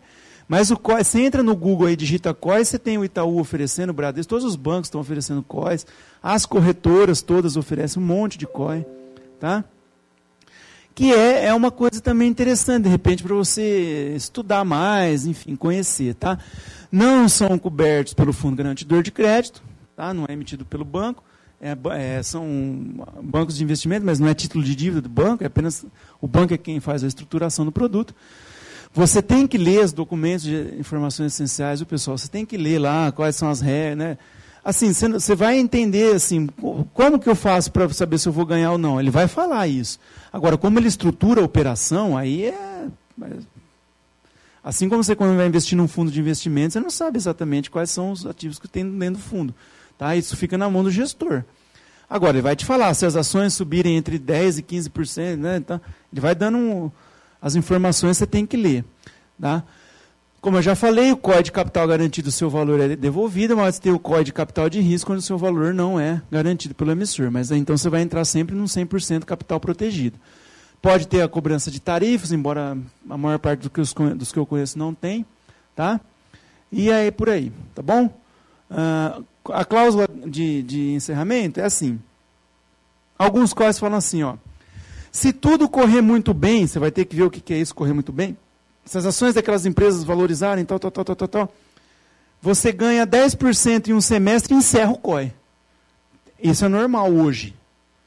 Tá? É, ah, mas ah, quer dizer que se tiver ruim, eu vou carregar o negócio até daqui cinco anos. Se tiver tudo dando certo, ele vai me pagar 10% no semestre e vai encerrar? É é, é o jogo, é o produto, é o. Estão te oferecendo. Você quer, quer, não quer. Ok. Tá? Então, hoje em dia é comum ter COI assim. Se tudo der muito bem, te paga uma, uns 10% em seis meses, mas também acabou. Não brinco mais, sabe assim? Apelou, perdeu. Tá bom? O contrário, se tudo. Não, se der muito ruim, ele fica com o seu dinheiro cinco anos trabalhando com seu dinheiro. Tá? Se tudo der muito certo, eu te pago tanto que eu te prometi e acabou. Agora, se tudo der errado, balbal, eu fico, ele vai ficar trabalhando com esse dinheiro, né? Ele vai nas operações que ele estrutura lá, porque a bolsa ele sabe que tem volatilidade, então ele vai perder, mas em cinco anos, mesmo que a bolsa cai, despenca, que a gente está na iminência de uma crise lá no mercado de ações americano, se a bolsa cair, mas daqui cinco anos já recuperou, então por isso que ele fica com o seu dinheiro, porque ele sustenta essa perda agora, porque ele tem um longo prazo, e tem Aí recupera lá na frente e aí te devolve os seus 5 mil. Percebe? Tudo bem? Perguntas?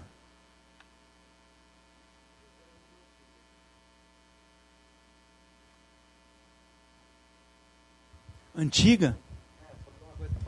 Ah, a gente volta, aqui não tem. Sobre aquela lista de, de investidoras lá, sobre a XP que você falou que é, que é melhor hoje, se for o caso. Maior. É, maior. Maior. Isso tem hoje tem bancos, muitos bancos que ganham de várias investidoras lá em taxa que, do que paga de, de aplicação, principalmente na LCA. Ok. Tem, então existe isso aí. Sim. É comum o próprio banco pagar mais do que a investidor. Sim, sim, sim. Ah, tá. Né, né, Banco Itaú, Bradesco, aqui eu pus só corretor, mas os bancos você já conhece, né? Itaú, Bradesco, Entendi. Santander.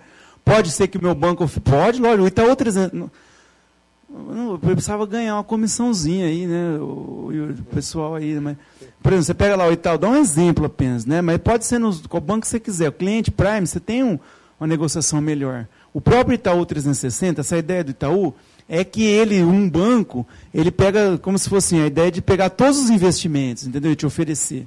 Então os bancos, eles estão espertos, eles, entendeu? Você acha que os bancos vão deixar essas corretoras nadar de braçada até quando? Eles vão começar a recuperar campo. É que é assim, por exemplo, é, eu trabalho numa, numa cooperativa de crédito hoje, a Cicobi, Cicobi Cocred. E aí, por exemplo, a LCA lá, eu vi lá as, as mais altas lá pagando 98%, 102%. A gente paga lá Se deixar o contrato é, vencimento de um ano, é, paga 100%. Você quer fazer um merchan aqui ao vivo, é isso? Não, não, não. Pra todo o Brasil, olá Não, pessoal, porque- vamos lá. Você quer dar o telefone também, o celular? falar de onde que é. Como é que é na o seu nome, meu cidade querido? Felipe. Você trabalha em que agência, Felipe? Na agência de Jardinópolis. Pessoal, Jardinópolis, pessoal de Jardinópolis procurar o Felipe, Lá na a Cicobi- Praça Matriz. Praça. Matriz, tá bom? Aplicação LCA, por favor. gente. Olha, ele tá vendendo. Qual que que, que você vai oferecer para nós aqui, Felipe? Fala aí. Aplicação LCA acima de 200 mil com um contrato fechado de um ano, paga 100%. É, dois anos, 105%. Três anos, 110%. Pronto, procurar Felipe. Quer dar o telefone também, Felipe? Não precisa. Não precisa. Tá bom, obrigado, viu, querido? Legal, é isso aí. Tem os bancos, os co- bancos cooperativos estão crescendo muito, né? Sim, com certeza. Tá? Pois não.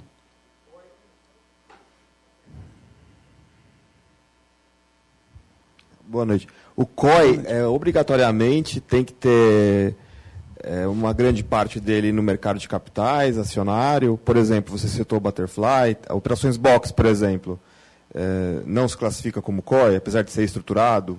É tudo estruturado em cima disso. Só que a exemplo, gente, eles não vão falar pra gente. Uma operação box, é COI ou não?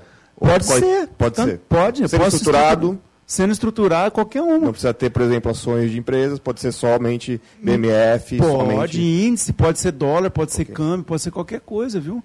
Eles pegam até renda fixa.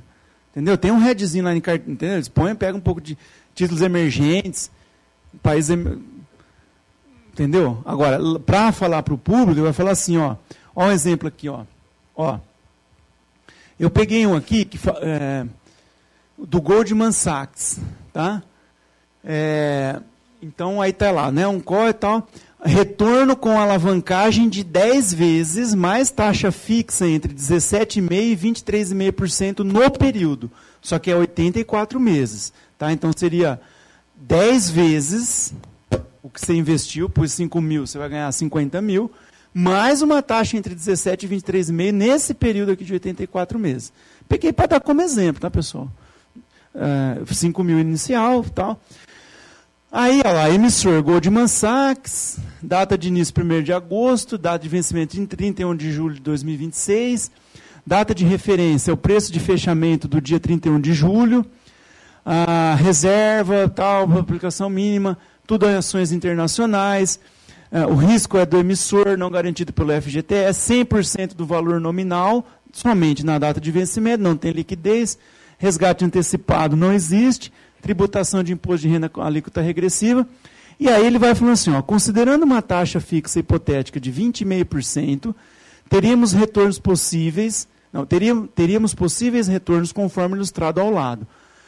A, a taxa fixa de 20,5% é apenas uma referência para a simulação. Então, eles colocaram um valor hipotético aqui é, de retorno e o valor exato da taxa fixa será definido na data de início do COI. E aí eles vão falar assim, eles não falam quais são as ações aqui? Que aí ele dá uma variação do- da carteira, menos 30, você ganha 20,5. Menos 20, você ganha 20,5. Menos 10, você ganha 20,5. Aí zero, quer dizer. Tá? Então, agora, se, se a carteira su- subir para 5%, você ganha 70%. 10% você vai ganhar 120%. Se ela subir 15%, você ganha 170%. 20% você ganha 220%. 30%, 40%, 50%, 60%. Quer dizer, quanto mais a carteira de ativos val- valorizar, mais você tem o seu retorno. Tá? Então, eu peguei só um printzinho de uma, de uma telinha lá, de um documento de um COI para exemplificar aqui para vocês. Agora, como é que ele está estruturando, aí a gente não, ele não vai falar. Tá? Isso, isso é a informação dele lá, ele não vai mostrar. Tudo bem, pessoal? Acho que era isso aí para falar de COI. Agora, criptomoedas, pessoal, eu ia até tirar, mas falei, ah, vou deixar lá, não tem nada a ver com o assunto, porque é renda fixa, mas, é, cara, é, a gente pô, falar a verdade, viu? a gente está sendo tão iludido né, com, algumas, com algumas coisas aí atualmente. Então, só para falar rapidamente, criptomoeda, pessoal, não tem garantia de fundo garantidor, não tem órgão regulador, as moedas não são reconhecidas oficialmente, os pagamentos não podem ser contestados. Tem a questão da segurança, que se você perder a chave do, do, do, lá do Bitcoin, você não consegue recuperar. Enfim, né? A taxação é uma única taxa cobrada chamada taxa de rede, tá? Esse valor é calculado a partir de um, eles têm um, negócio de blockchain lá que eles vão te falar qual é a taxa. A liquidez depende da quantidade de, de negociantes de cada moeda. O valor da moeda é baseado em oferta e demanda, é igual a ação de empresa, quer dizer, é renda totalmente variável, é um investimento de altíssima volatilidade e altíssimo risco. Tá? Não tem nada a ver com o assunto aqui, mas eu trouxe para falar para vocês. E aí, já terminando, só falta dois. A debenture, pessoal, é um título de dívida da empresa. Você pode comprar debentures procurando uma corretora e ver lá quais são os títulos de dívida que a empresa, quais são as, os títulos, quais são as debêntures que a corretora te oferece. Elas são tributadas em imposto de renda e OF com alíquotas regressivas, tá? Quem garante é a emissora, é a empresa, então você tem que dar uma olhada no rating, né, que é a nota de classificação de crédito da empresa, AAA, né, começa A, A, A menos, quer dizer, vê aquela questão do rating. A questão das garantias aqui depende da debenture, pode ter debentures com garantia real ou flutuantes, sem garantias, que são chamadas de quirografária, e elas não são cobertas pelo FGC. Tá? A liquidez. A liquidez, pessoal, é o seguinte, depende da debenture. Na maior parte dos casos, as debêntures só vão ser resgatadas no vencimento. Mas algumas debêntures têm mercado secundário. As debêntures são negociadas na Bovespa Fix. Tá? Dentro da B3 tem um braço lá só de chamado Bovespa Fix, onde são nego negociados os títulos de renda fixa. Se tiver mercado secundário, então, por exemplo, ah, comprei uma debênture do BNDES Participações tal, e, e aí eu li lá que tem negociação no mercado secundário. Você pergunta para o seu assessor de investimento, para o seu corretor, se tem negociação no mercado secundário. Se tiver, ok, você consegue vender a mercado a qualquer momento. Agora, se não tiver, você tem que esperar a data de vencimento. Tá? Não sei se eu coloquei exemplo de debêntures aqui. Não, não coloquei. Mas em, aí, pessoal, assim, em termos de rentabilidade, vamos pegar umas aqui, ó. Ó, tem as debêntures. Ah, aqui ele não ah, encontrou uma aqui embaixo, ó. Ah, uma debênture, porque aqui geralmente é corretora, viu pessoal? A corretora vai ter um monte de debênture para te oferecer. Agora esse buscador aqui não tem tantas. Mas tem uma debênture da Semig aqui, pagando IPCA, que é o indicador de inflação, mais 3,8% ao ano. Tá? A rentabilidade bruta dele calculada aqui mais ou menos em torno do IPCA dá de 7,96% ao ano. Tá? Então, mas aqui tem poucos, mas você procura lá na corretora, você vai ter mais. Ah, tem as debêntures incentivadas também, que são debêntures que investem em produtos, é, em, em, setores específicos que o governo quer incentivar. Que aí são as debêntures que, é, que não têm tributação de imposto de renda. Ai, cadê onde eu estava? IUB, peraí. É, Tá? Então, é, aqui parece que eu tinha visto. A pressa é inimiga da perfeição. Né? Eu tô, já, o meu relógio está certo, é isso mesmo? 5 para as 9 já? O combinado era até que hora? Tá? Porque eu quero falar do tesouro direto agora, que é o último. Então, pessoal, vou cortar aqui o. Eu estava procurando onde estavam as outras debêntures, renda fixa. Aí tem que ver todos. E aí tem lá as debêntures incentivadas. As debêntures incentivadas, só para fechar, elas são isentas de imposto de renda na pessoa física. Tá? Aqui, ó, debêntures sem IR, achei. Vamos ver se tem alguma aqui. Ó. Poxa, aqui não tem, mas você entra na corretora lá, qualquer corretora, você tem um monte lá de debêntures que são isentas de imposto de renda, porque ela investe em setor interessante para o governo. Tá? Agora, é, o comercial paper, eu pus, pessoal, mas isso aqui você nem vai achar no mercado. Tá? É um título de dívida de curto prazo das empresas.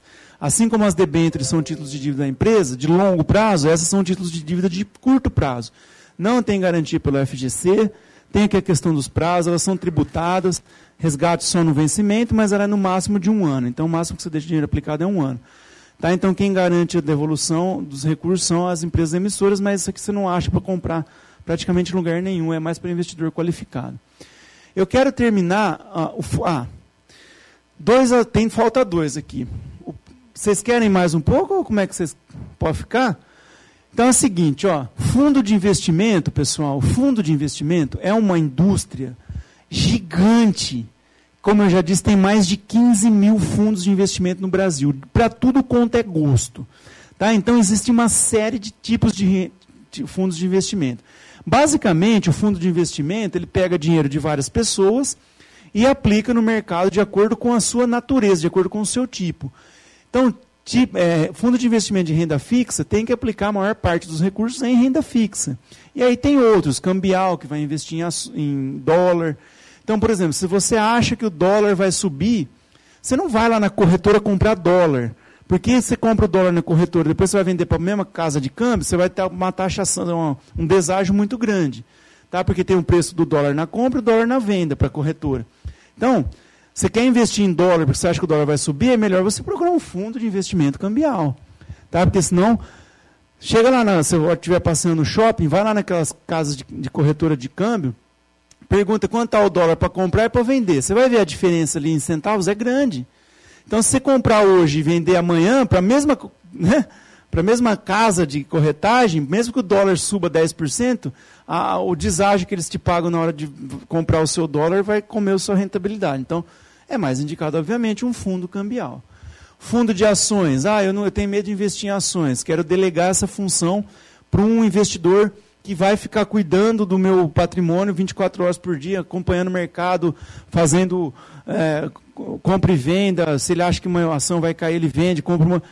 É fundo de ação. Fundo de ação você terceiriza a gestão do seu patrimônio para um banco, para um, né, para um fundo que vai fazer essa gestão para você. Então, essa é a vantagem do fundo de investimento. A vantagem é você fazer essa terceirização da gestão. Aí você pode aplicar num fundo referenciado, por exemplo, que vai perseguir o CDI, um de dívida externa, se você quer apostar. Né, esse, agora a gente está vendo a Argentina quebrando aí, né? Quase que.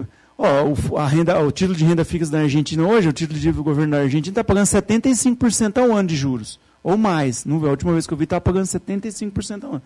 Agora, a probabilidade de quebrar é muito grande.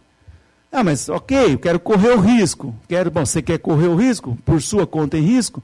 Compra um fundo de investimento que aplica na dívida externa da Argentina. Percebe? Então, então o fundo vai te dar é, essas duas vantagens. A primeira, tem alguém que administra. A segunda, você pode ter acesso a ativos que você não teria se você, pessoa física, indo atrás. Ah, eu quero comprar um, um título de dívida da Argentina. Não consegue, é complicado. Então vai, compra um fundo de ações que investe. Então é uma, é uma facilidade que o fundo te dá. Tá? Então as corretoras e os bancos oferecem esses fundos. Os fundos são tributados com alíquota regressiva, normal, só que ele é o, chamado come cotas, né, que ele tributa em maio e novembro. Último dia de maio, último dia de novembro. Mesmo que você, nos outras aplicações financeiras, o imposto de renda incide no resgate. Aqui, no fundo de investimento, ele, ele vai comer parte das suas cotas, né, do que você tem lá aplicado, no final do mês de maio e no final do mês de novembro, chamado come cotas. Agora, qual é a desvantagem do fundo? Desvantagens, né, as duas principais, ao meu ver. Não é coberto pelo FGC e pode ter taxa de administração abusiva. Tá, então, se você tem hoje uma Selic a 5,5% ao ano, você tem um fundo que te cobra 3% ao ano, blau blau, já era. Percebe? Ah, quando a Selic era 40% ao ano, tudo bem um fundo cobrar 3%, mas hoje não dá mais. Imagina, você sair num fundo. Então, pessoal, isso é o que você tem que ficar esperto. Quais são as taxas que ele te cobra? Taxa de administração come o seu dinheiro todo ano. Então, se a taxa de administração é 3% ao ano, todo ano ele vai pegar 3%. E 3% é muito. Tem, quer dizer, acima de 1 já começa a ficar mais complicado, porque a Selic está tá muito baixa hoje, então você tem que pegar um fundo que te cobra uma taxa a menor possível. Eles vão cobrar taxas de performance também, é comum principalmente de fundos de ações. Se a bolsa subir bastante, uma parte do que se performar acima do Ibovespa vai como taxa de performance. Tem as taxas de carregamento, que é para você entrar e sair. São pedágios que você paga na entrada e na saída. Então fique atento a isso. Tá? Essas acho que são as principais coisas que você tem que olhar quando você vai entrar num fundo de investimento. A questão das taxas. Obviamente, você vai também observar o retorno do fundo. Coloquei aqui apenas um exemplo.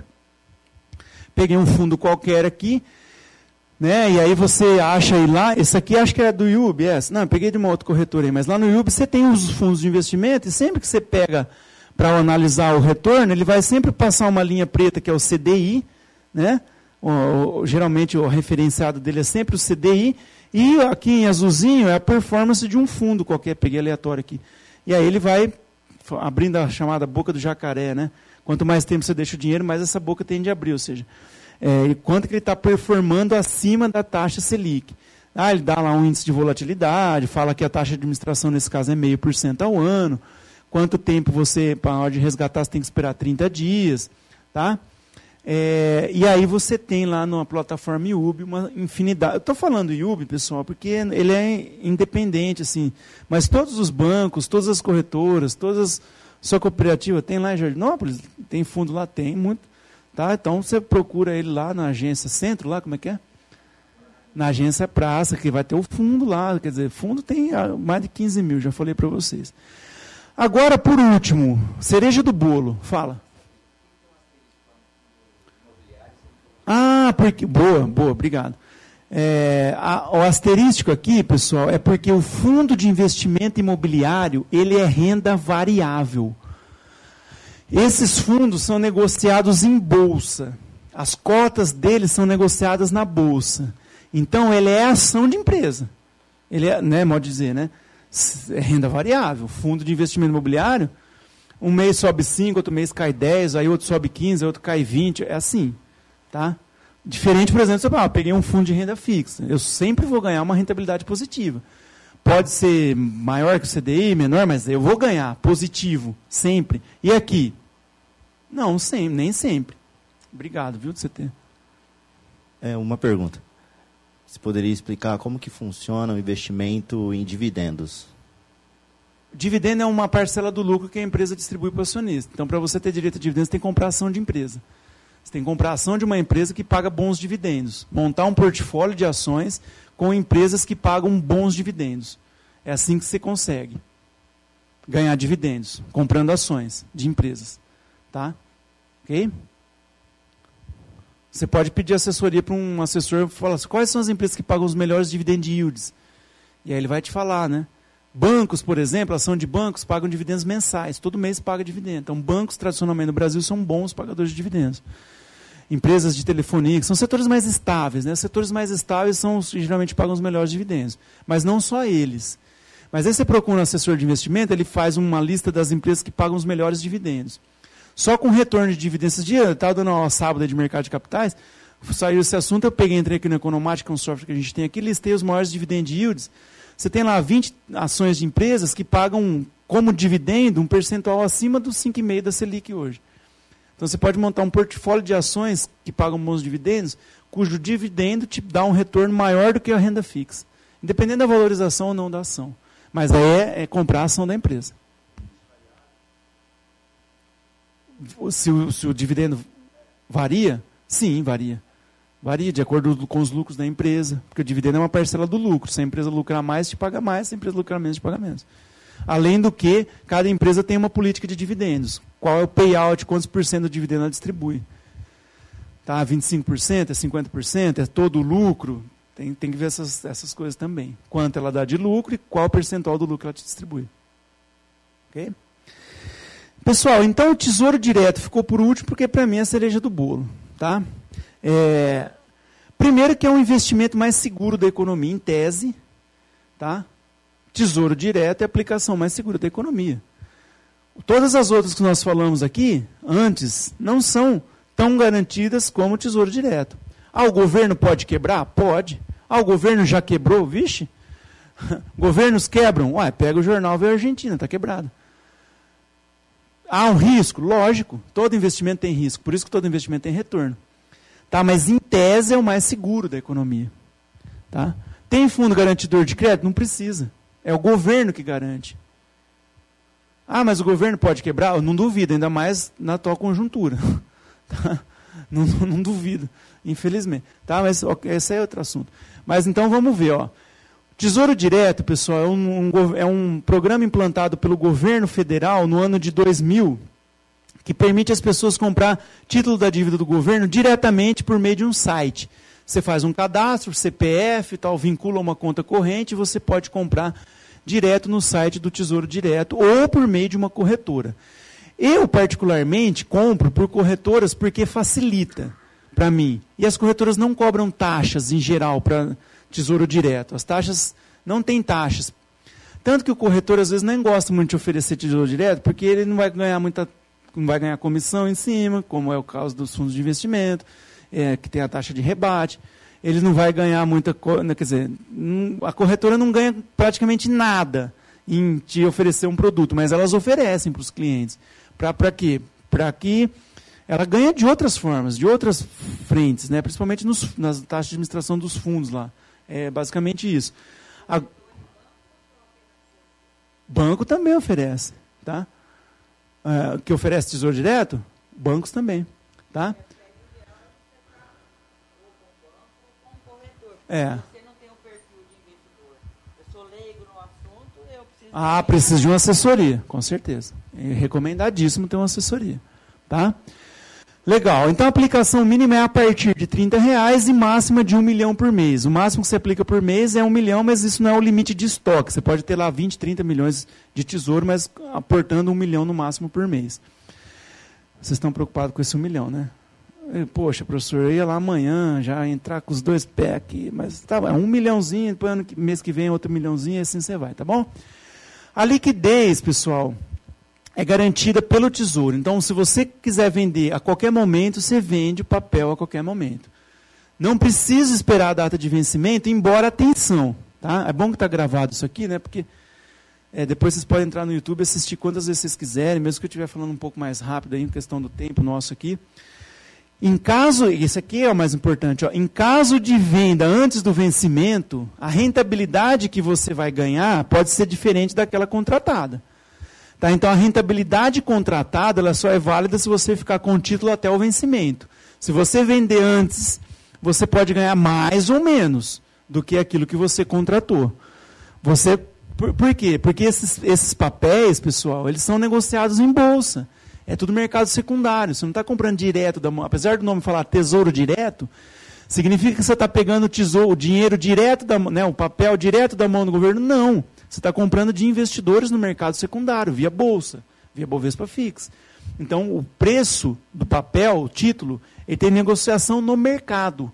ok? Ele tem como se fosse uma ação. Ah, mas não é renda fixa, professor? É renda fixa se você ficar até o vencimento. Se você vender amanhã, comprou hoje, quer vender daqui uma semana, você pode ganhar mais ou menos, depende da expectativa dos investidores em relação ao futuro da economia. Ok? Eu, por exemplo, ano passado comprei um tesouro direto antes da eleição, lá em meados de abril, vendi, re realizei depois em dezembro, ganhei 40%. O título prometia me pagar 10, eu ganhei 40. Mas por quê? Porque eu comprei numa época que os títulos estavam ba assim, estavam com uma cotação baixa de mercado e vendi logo depois que o, o novo governo foi eleito presidente e teve uma euforia do mercado em relação às novas políticas que ele ia implantar. Então, eu comprei na baixa, vendi na alta, ganhei mais do que o prometido, mas poderia ter ganhado menos. Percebe? Poderia ter comprado no começo do ano e vendido no final do ano e perdido dinheiro. Isso pode acontecer? Pode. É raro? É. É muito raro. Tá? Porque ele não tem tanta volatilidade como as ações. Por quê? Porque ele tem um prazo de vencimento, que é um prazo de resgate, e tem uma taxa pré-fixada já, então ele não tem tanta volatilidade assim como uma ação de uma empresa, por exemplo. Né? Ação da, da Magazine Luiza aqui de Franca. Em 2017 e 2018, ela subiu 450% em, num ano e 400% no, no outro ano, mais ou menos. Né? Então, o tesouro direto, eu vou ganhar isso? Não, porque é, uma volatilidade assim é impossível, dizer, né? praticamente impossível. As ações, tudo bem você ter mais volatilidade. Aqui tem volatilidade, mas não é tão alta assim. Tudo bem? Agora, a questão da tributação é a mesma, aquela alíquota que nós já vimos lá atrás. Essa telinha aqui, pessoal, eu peguei hoje, exatamente hoje, umas, mais ou menos umas duas e meia da tarde, mas eu vou entrar agora de novo aqui para vocês, só para mostrar a última, última coisa nossa aqui, ó, que eu quero que vocês façam isso, quem se interessar, obviamente. O site do Tesouro Direto, ele, é, te, ele tem um monte de vídeos educativos, tá? Ele é bem didático, ele ensina bastante coisa, ele mudou a cara, inclusive, tá? O site está de cara nova. E aí você vem aqui, ó, títulos, e aí você tem alguns aqui, ó. Então vamos lá, ó. Tesouro pré-fixado. Bom, ele é renda fixa pré-fixado. Se eu comprar ele, se eu comprar ele hoje, eu vou ganhar 5.63% ao ano, todo ano de hoje até 2022. Agora, se eu ficar com o título até 1 de janeiro de 2022, eu vou ganhar isso aqui. E se eu vender antes? Posso ganhar mais ou menos, depende do mercado. Agora, eu preciso esperar até lá? Não, a liquidez é diária. Eu posso comprar hoje e vender amanhã. Comprar hoje, vender mês que vem, comprar hoje vender a hora que eu quiser.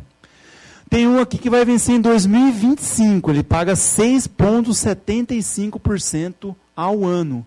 Veja, se a Selic está 5,5%, aqui você está ganhando 6,75%. Mas tem a questão do imposto de renda. Começa com 22,5%, vai caindo para 20%, 17,5%, acima de seis meses, passa a ser, acima de dois anos, perdão, passa 15%. Tá? Então, isso aqui bruto. Precisa descontar imposto de renda. Ah, tem um aqui que vai vencer em 2029. Esse paga juros semestrais. Então você ganha 7,07% ao ano de juros até 2029. Aí você pode falar assim, ah, professor, mas 7 pontos não está baixo. Pessoal, a, a, perspectiva do mercado é que a Selic vai cair ainda mais. Tá, hoje está 5,5, na próxima vai cair. Os, os analistas apontam, todos apostam aí numa redução da Selic, fechando o ano aí em 5%, alguns falando em 4,5%. Tá, então você já está garantindo 7% ao ano de hoje até 2029. Ah, mas se eu quiser vender daqui dois anos, vende, a hora que você quiser, a liquidez é imediata. Pode ser que você ganhe mais do que isso ou menos, depende da cotação do momento ali, tudo bem? E aqui você vai descer, ó, tem mais, ó. Esse paga 100% da Selic mais 0,02% ao ano. Tá? Então ele paga seria 6,52% ao ano, tá? 6, ah, perdão, 5,50, é 5,52%, né? Mas esse é pós-fixado, a Selic pode cair, a rentabilidade dele cai também, tá? É, e aqui você tem aqueles atrelados à inflação. O IPCA é indicador de inflação oficial do governo federal, índice de preço ao consumidor amplo. Esse aqui, ó, você ganha a inflação medida pelo IPCA mais 2,68% ao ano ele vence em 2024. Esse você ganha o IPCA mais 2,86. Ele é um vencimento mais longo.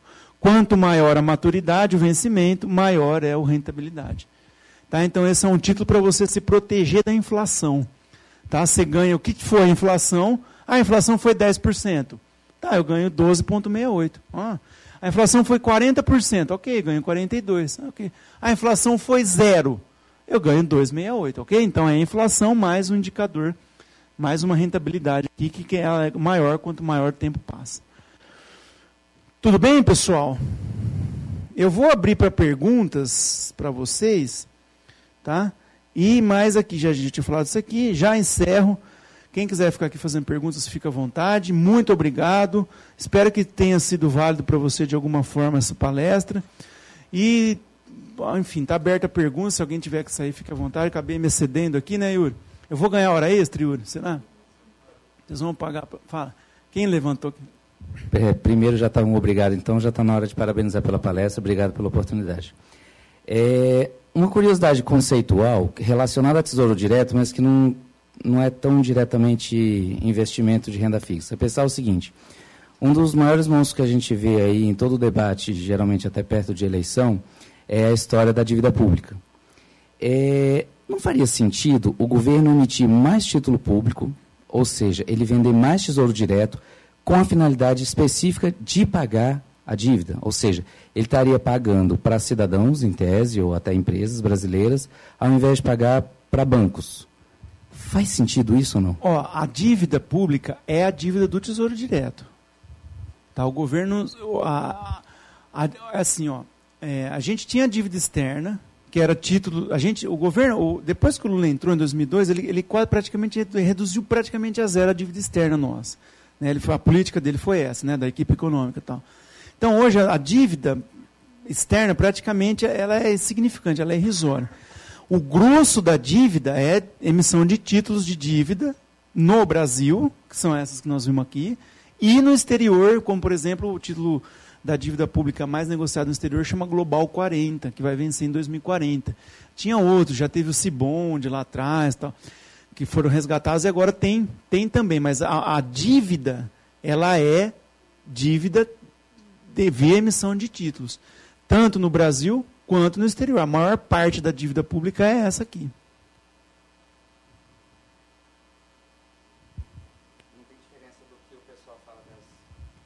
Não tem diferença do que o pessoal fala que o governo está devendo para os bancos do que o governo estaria devendo para particulares comprando o tesouro direto.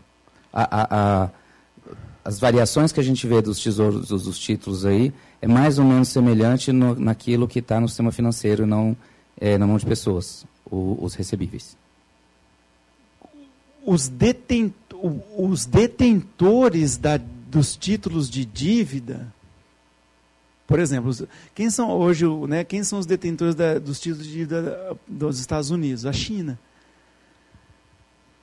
O que, que a China faz? É uma guerra branca, né? O que, que a China faz? Então, tem a guerra né, comercial, não tem essa guerra com o Trump, toda hora fica lá, aumenta a importação, a China desvaloriza a moeda. Essa é a guerra que a gente vê. Agora, o que, a China está fazendo? Comprando os títulos de dívida do governo americano. Então, o que, que, que, acontece quando uma empresa é muito endividada? Se a empresa tem. Bom, então, né, é, a empresa, o, imagina que é, que é o balanço de um país. Então, tem a dívida do país e tem o PL do país, certo? Então, bom, qual é o ativo do Brasil? Qual é a dívida do Brasil? A diferença é o patrimônio líquido do Brasil. Agora, a dívida pública está na mão de quem? Na mão de, de pessoas, de bancos, de fundos, de investimento, de investidores institucionais, e está na mão de outras pessoas de outros países. A dívida pública americana hoje, tá, a maior parte dos tesouros emitidos no exterior está tudo na mão de chineses. Então, o que, que vai acontecer se um dia, imagina, lógico, hipotético, né, conversando, a China vai virar a única, de- compra todos. Quem que vai ser o maior dono aqui do ativo do americano? A China. É uma, entendeu? Então, é, quem são os detentores da dívida pública brasileira? Precisava ver ali no site do Tesouro, eles dão isso, viu? Eles dão isso, percentual que está na mão de pessoas físicas. Essa é uma coisa legal para a gente levantar, que tem lá no site do Tesouro Direto. Precisa dar uma olhadinha lá, para a gente ver quem que é. Agora, o que eu te falo, assim, números que eu acompanho, hoje o Tesouro Direto bate recorde atrás de recorde de pessoas físicas entrando para comprar. Isso é uma coisa que é recentíssima. Função dessa queda absurda da taxa de juros, Agora a dívida, entendeu? Os investidores estrangeiros estão. Você pode pegar no noticiário todo dia a vazão de dinheiro de americanos que já estão voltando para os Estados Unidos com dinheiro, porque na, esperando a- que já está para estourar né, a crise, todo mundo fala isso, né? Você pega os jornais. Então os, os investidores americanos já estão voltando com o dinheiro lá para os Estados Unidos para se proteger. E a- quem está sustentando a bolsa hoje? Brasileiro. Então, eu não lembro de cabeça, algo em torno de 80 bilhões já voltou para os Estados Unidos, de americanos que tiraram o dinheiro da Bolsa e, vol- e foram para os Estados Unidos, e a Bolsa brasileira sustentando ali 103 mil, 103 mil, 100, né? Quem está fazendo isso? Brasileiro. Porque a pessoa está vendo que não dá mais para ficar na, na renda fixa, então está indo para o mercado de capitais, está indo para o tesouro direto. tá- Então, os- percebe? Está tendo essa mudança realmente de perfil de detentor de dívida. Ok? Pessoal, mais alguma dúvida?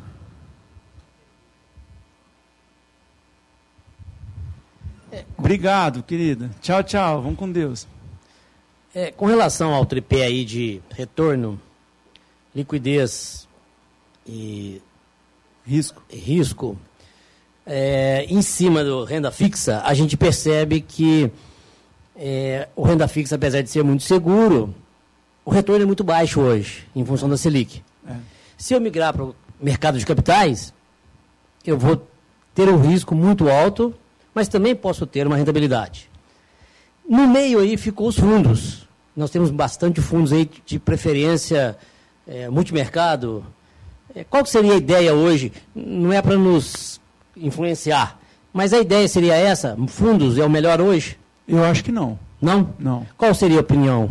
Então, Sem influenciar. Por exemplo, ó, apenas. é, sem Não, querer dar... sem- não, sim, assim, porque. Por exemplo, fundo é bom para quando, por exemplo, eu tenho. eu- você tem lá uma previdência complementar. Certo? Você tem uma previdência. Quem aqui paga imposto de renda e vai fazer um PGBL, sabe que o que você contribui para o PGBL você abate no imposto de renda, até 12% da sua renda. Então você, né, você, ah, eu não, fica a dica também, é bônus, viu? É brinde isso aí, viu? É de graça. Se você paga imposto de renda para o governo na declaração de ajuste anual, saiba que se você fizer uma previdência complementar no PGBL, P de pato, né, de plano, O que você contribui para o fundo, você abate no imposto de renda. Então, por exemplo, eu pagava imposto de renda todo ano, comecei a fazer um PGBL, agora eu, eu não pago o ajuste anual e ainda restituo o que reteve na folha. Por quê? Porque eu fiz um PGBL. Legal? Aí fica a dica. Aí você vai eu fiz um PGBL. Bom, onde esse. O PGBL, pessoal, meu, de vocês, quem quer que seja, o dinheiro vai ficar num fundo de investimento. E você pode fazer, escolher qual fundo você quer. Inclusive, você pode fazer portabilidade. Eu tinha um PGBL num banco, não vou falar o nome do banco, mas num banco.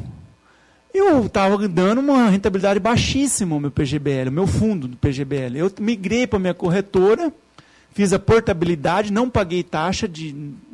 Não paguei imposto para sair, não paguei nada, só a portabilidade, você não paga nada. E lá na corretora eu diversifiquei em vários fundos inclusive fundos arriscados, fundos multimercados, fundos de ações.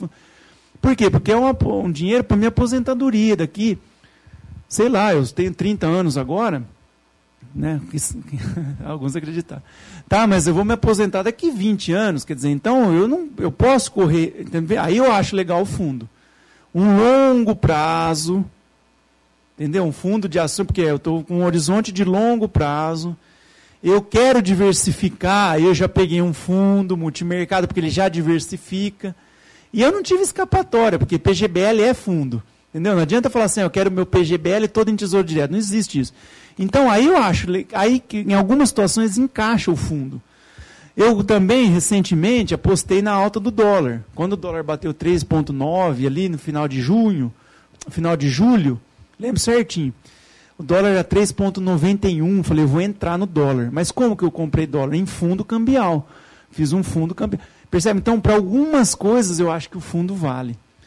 Agora, é, você falou assim, ah, investir em... Eu, já falamos, né? O fundo é bom porque tem alguém que... Ah, eu quero investir no mercado de capitais, mas não quero correr o risco, não entendo, não acompanho o mercado, sou leigo.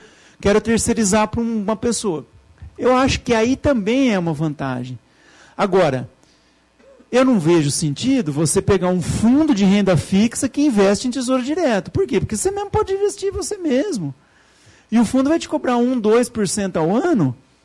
Pô, você pega, se você ganhar 6%, 7%, você está sofrendo, o fundo vai lá vai te morder 2%. Aí, aí eu já não vejo tanto sentido.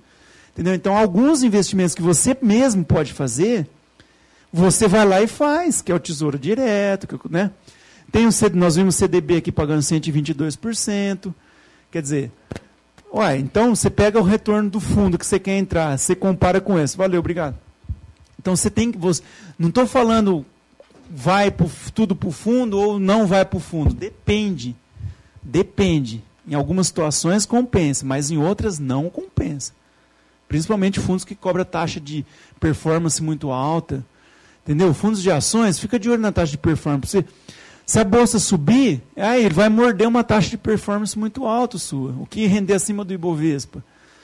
Entendeu? Então, o que render acima do Ibovespa, eu vou lá e pego uma taxa de performance de 50%. Oh, desculpa, mas para você replicar o Ibovespa, você compra um fundo do Ibovespa. É, você não precisa comprar um fundo do Ibovespa. Você pode investir, é, replicar o Ibovespa, por exemplo, com, as, com a quantidade de ações que tem no Ibovespa e com o percentual do fundo. Então, você com, não precisa de tanto dinheiro para você conseguir replicar, para você mesmo ganhar sozinho o Ibovespa. E aí, o que o Ibovespa subir, você ganha.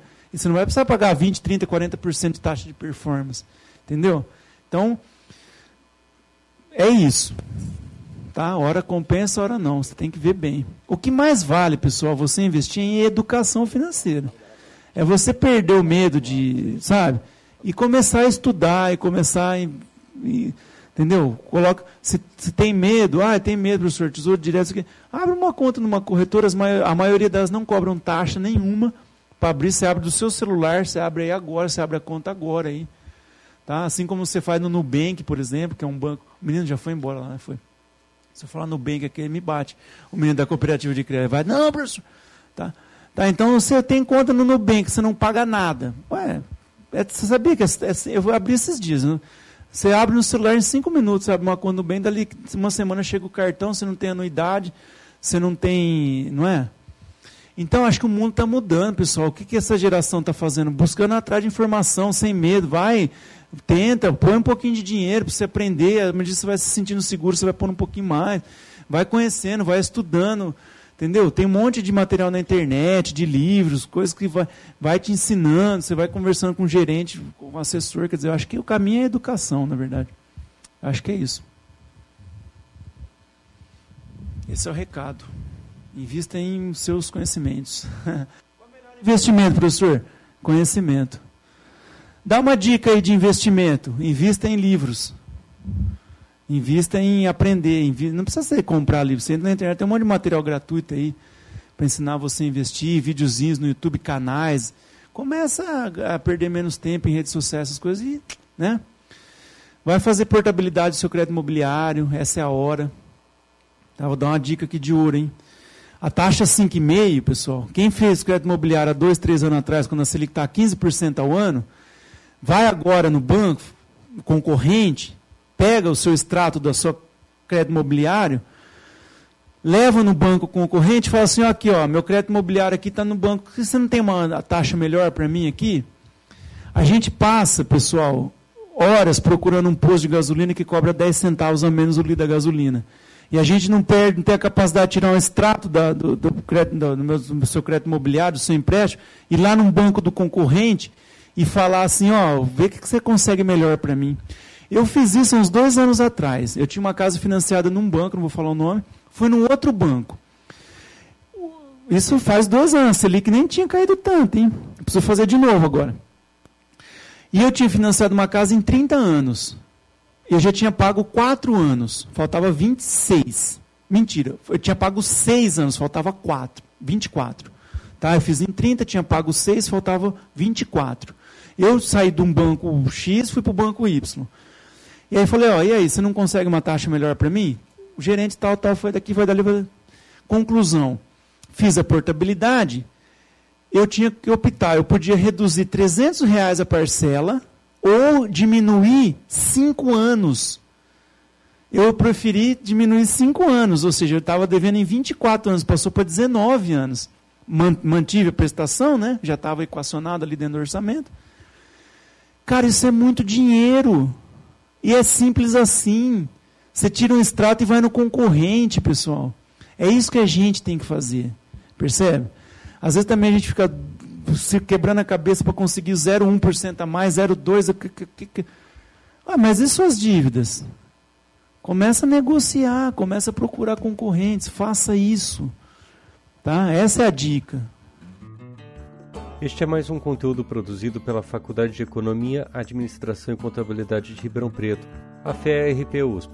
Veja todos os nossos conteúdos em vídeo em nosso canal do YouTube ou acesse o site media.ferp.usp.br para acompanhar também nosso podcast.